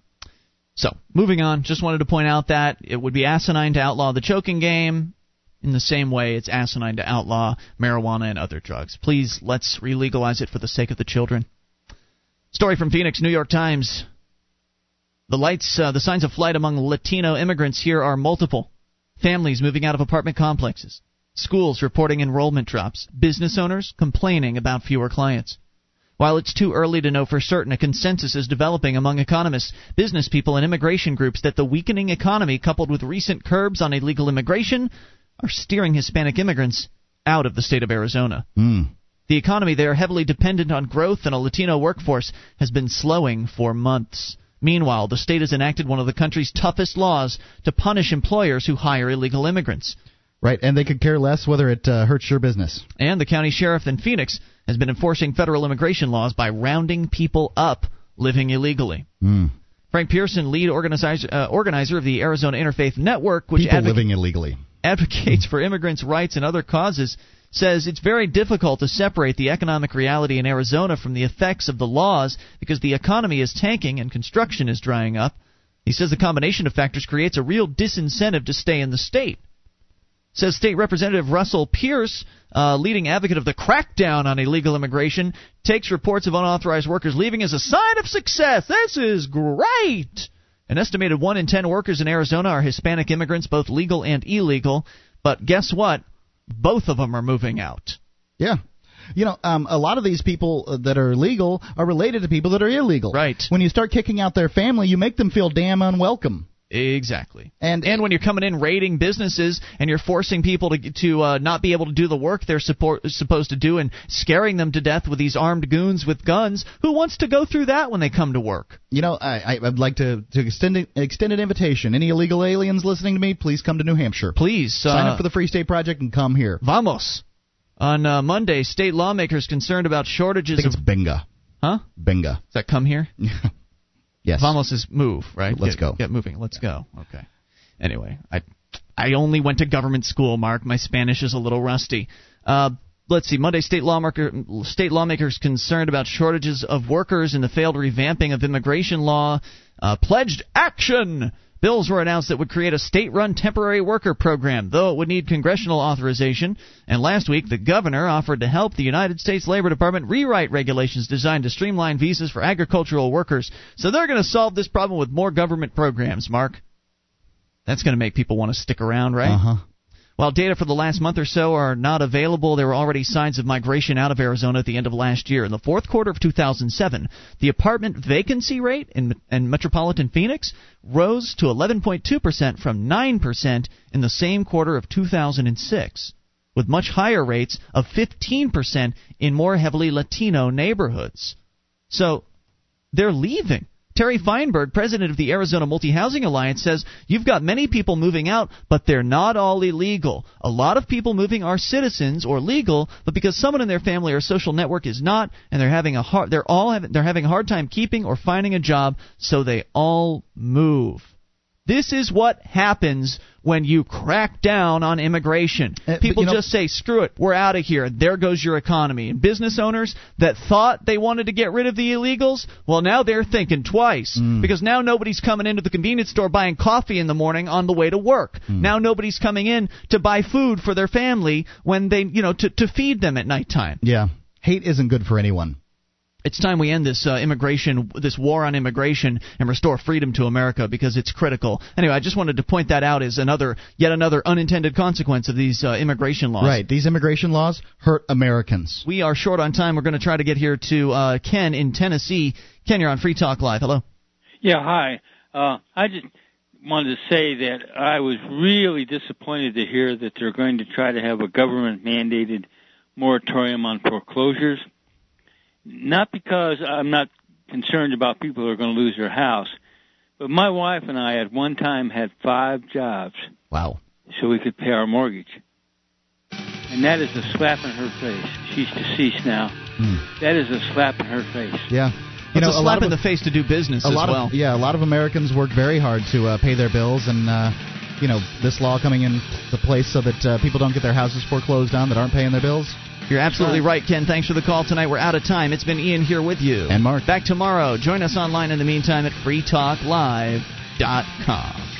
DVD, books, music, instruments, periodicals, computers, software, electronic, photo, cell phone, office product, home and garden, bed and bath, furniture, kitchen, pet supply, automotive, hardware, apparel, shoes, jewelry, grocery, healthcare, sports and outdoors, toys, games, used, and more. It's a department store at your fingertips. Amazon.freetalklive.com. Get all your shopping done, a great deal, delivery to your door, and a percentage of your purchase will go to Free Talk Live when you enter Amazon through Amazon.freetalklive.com.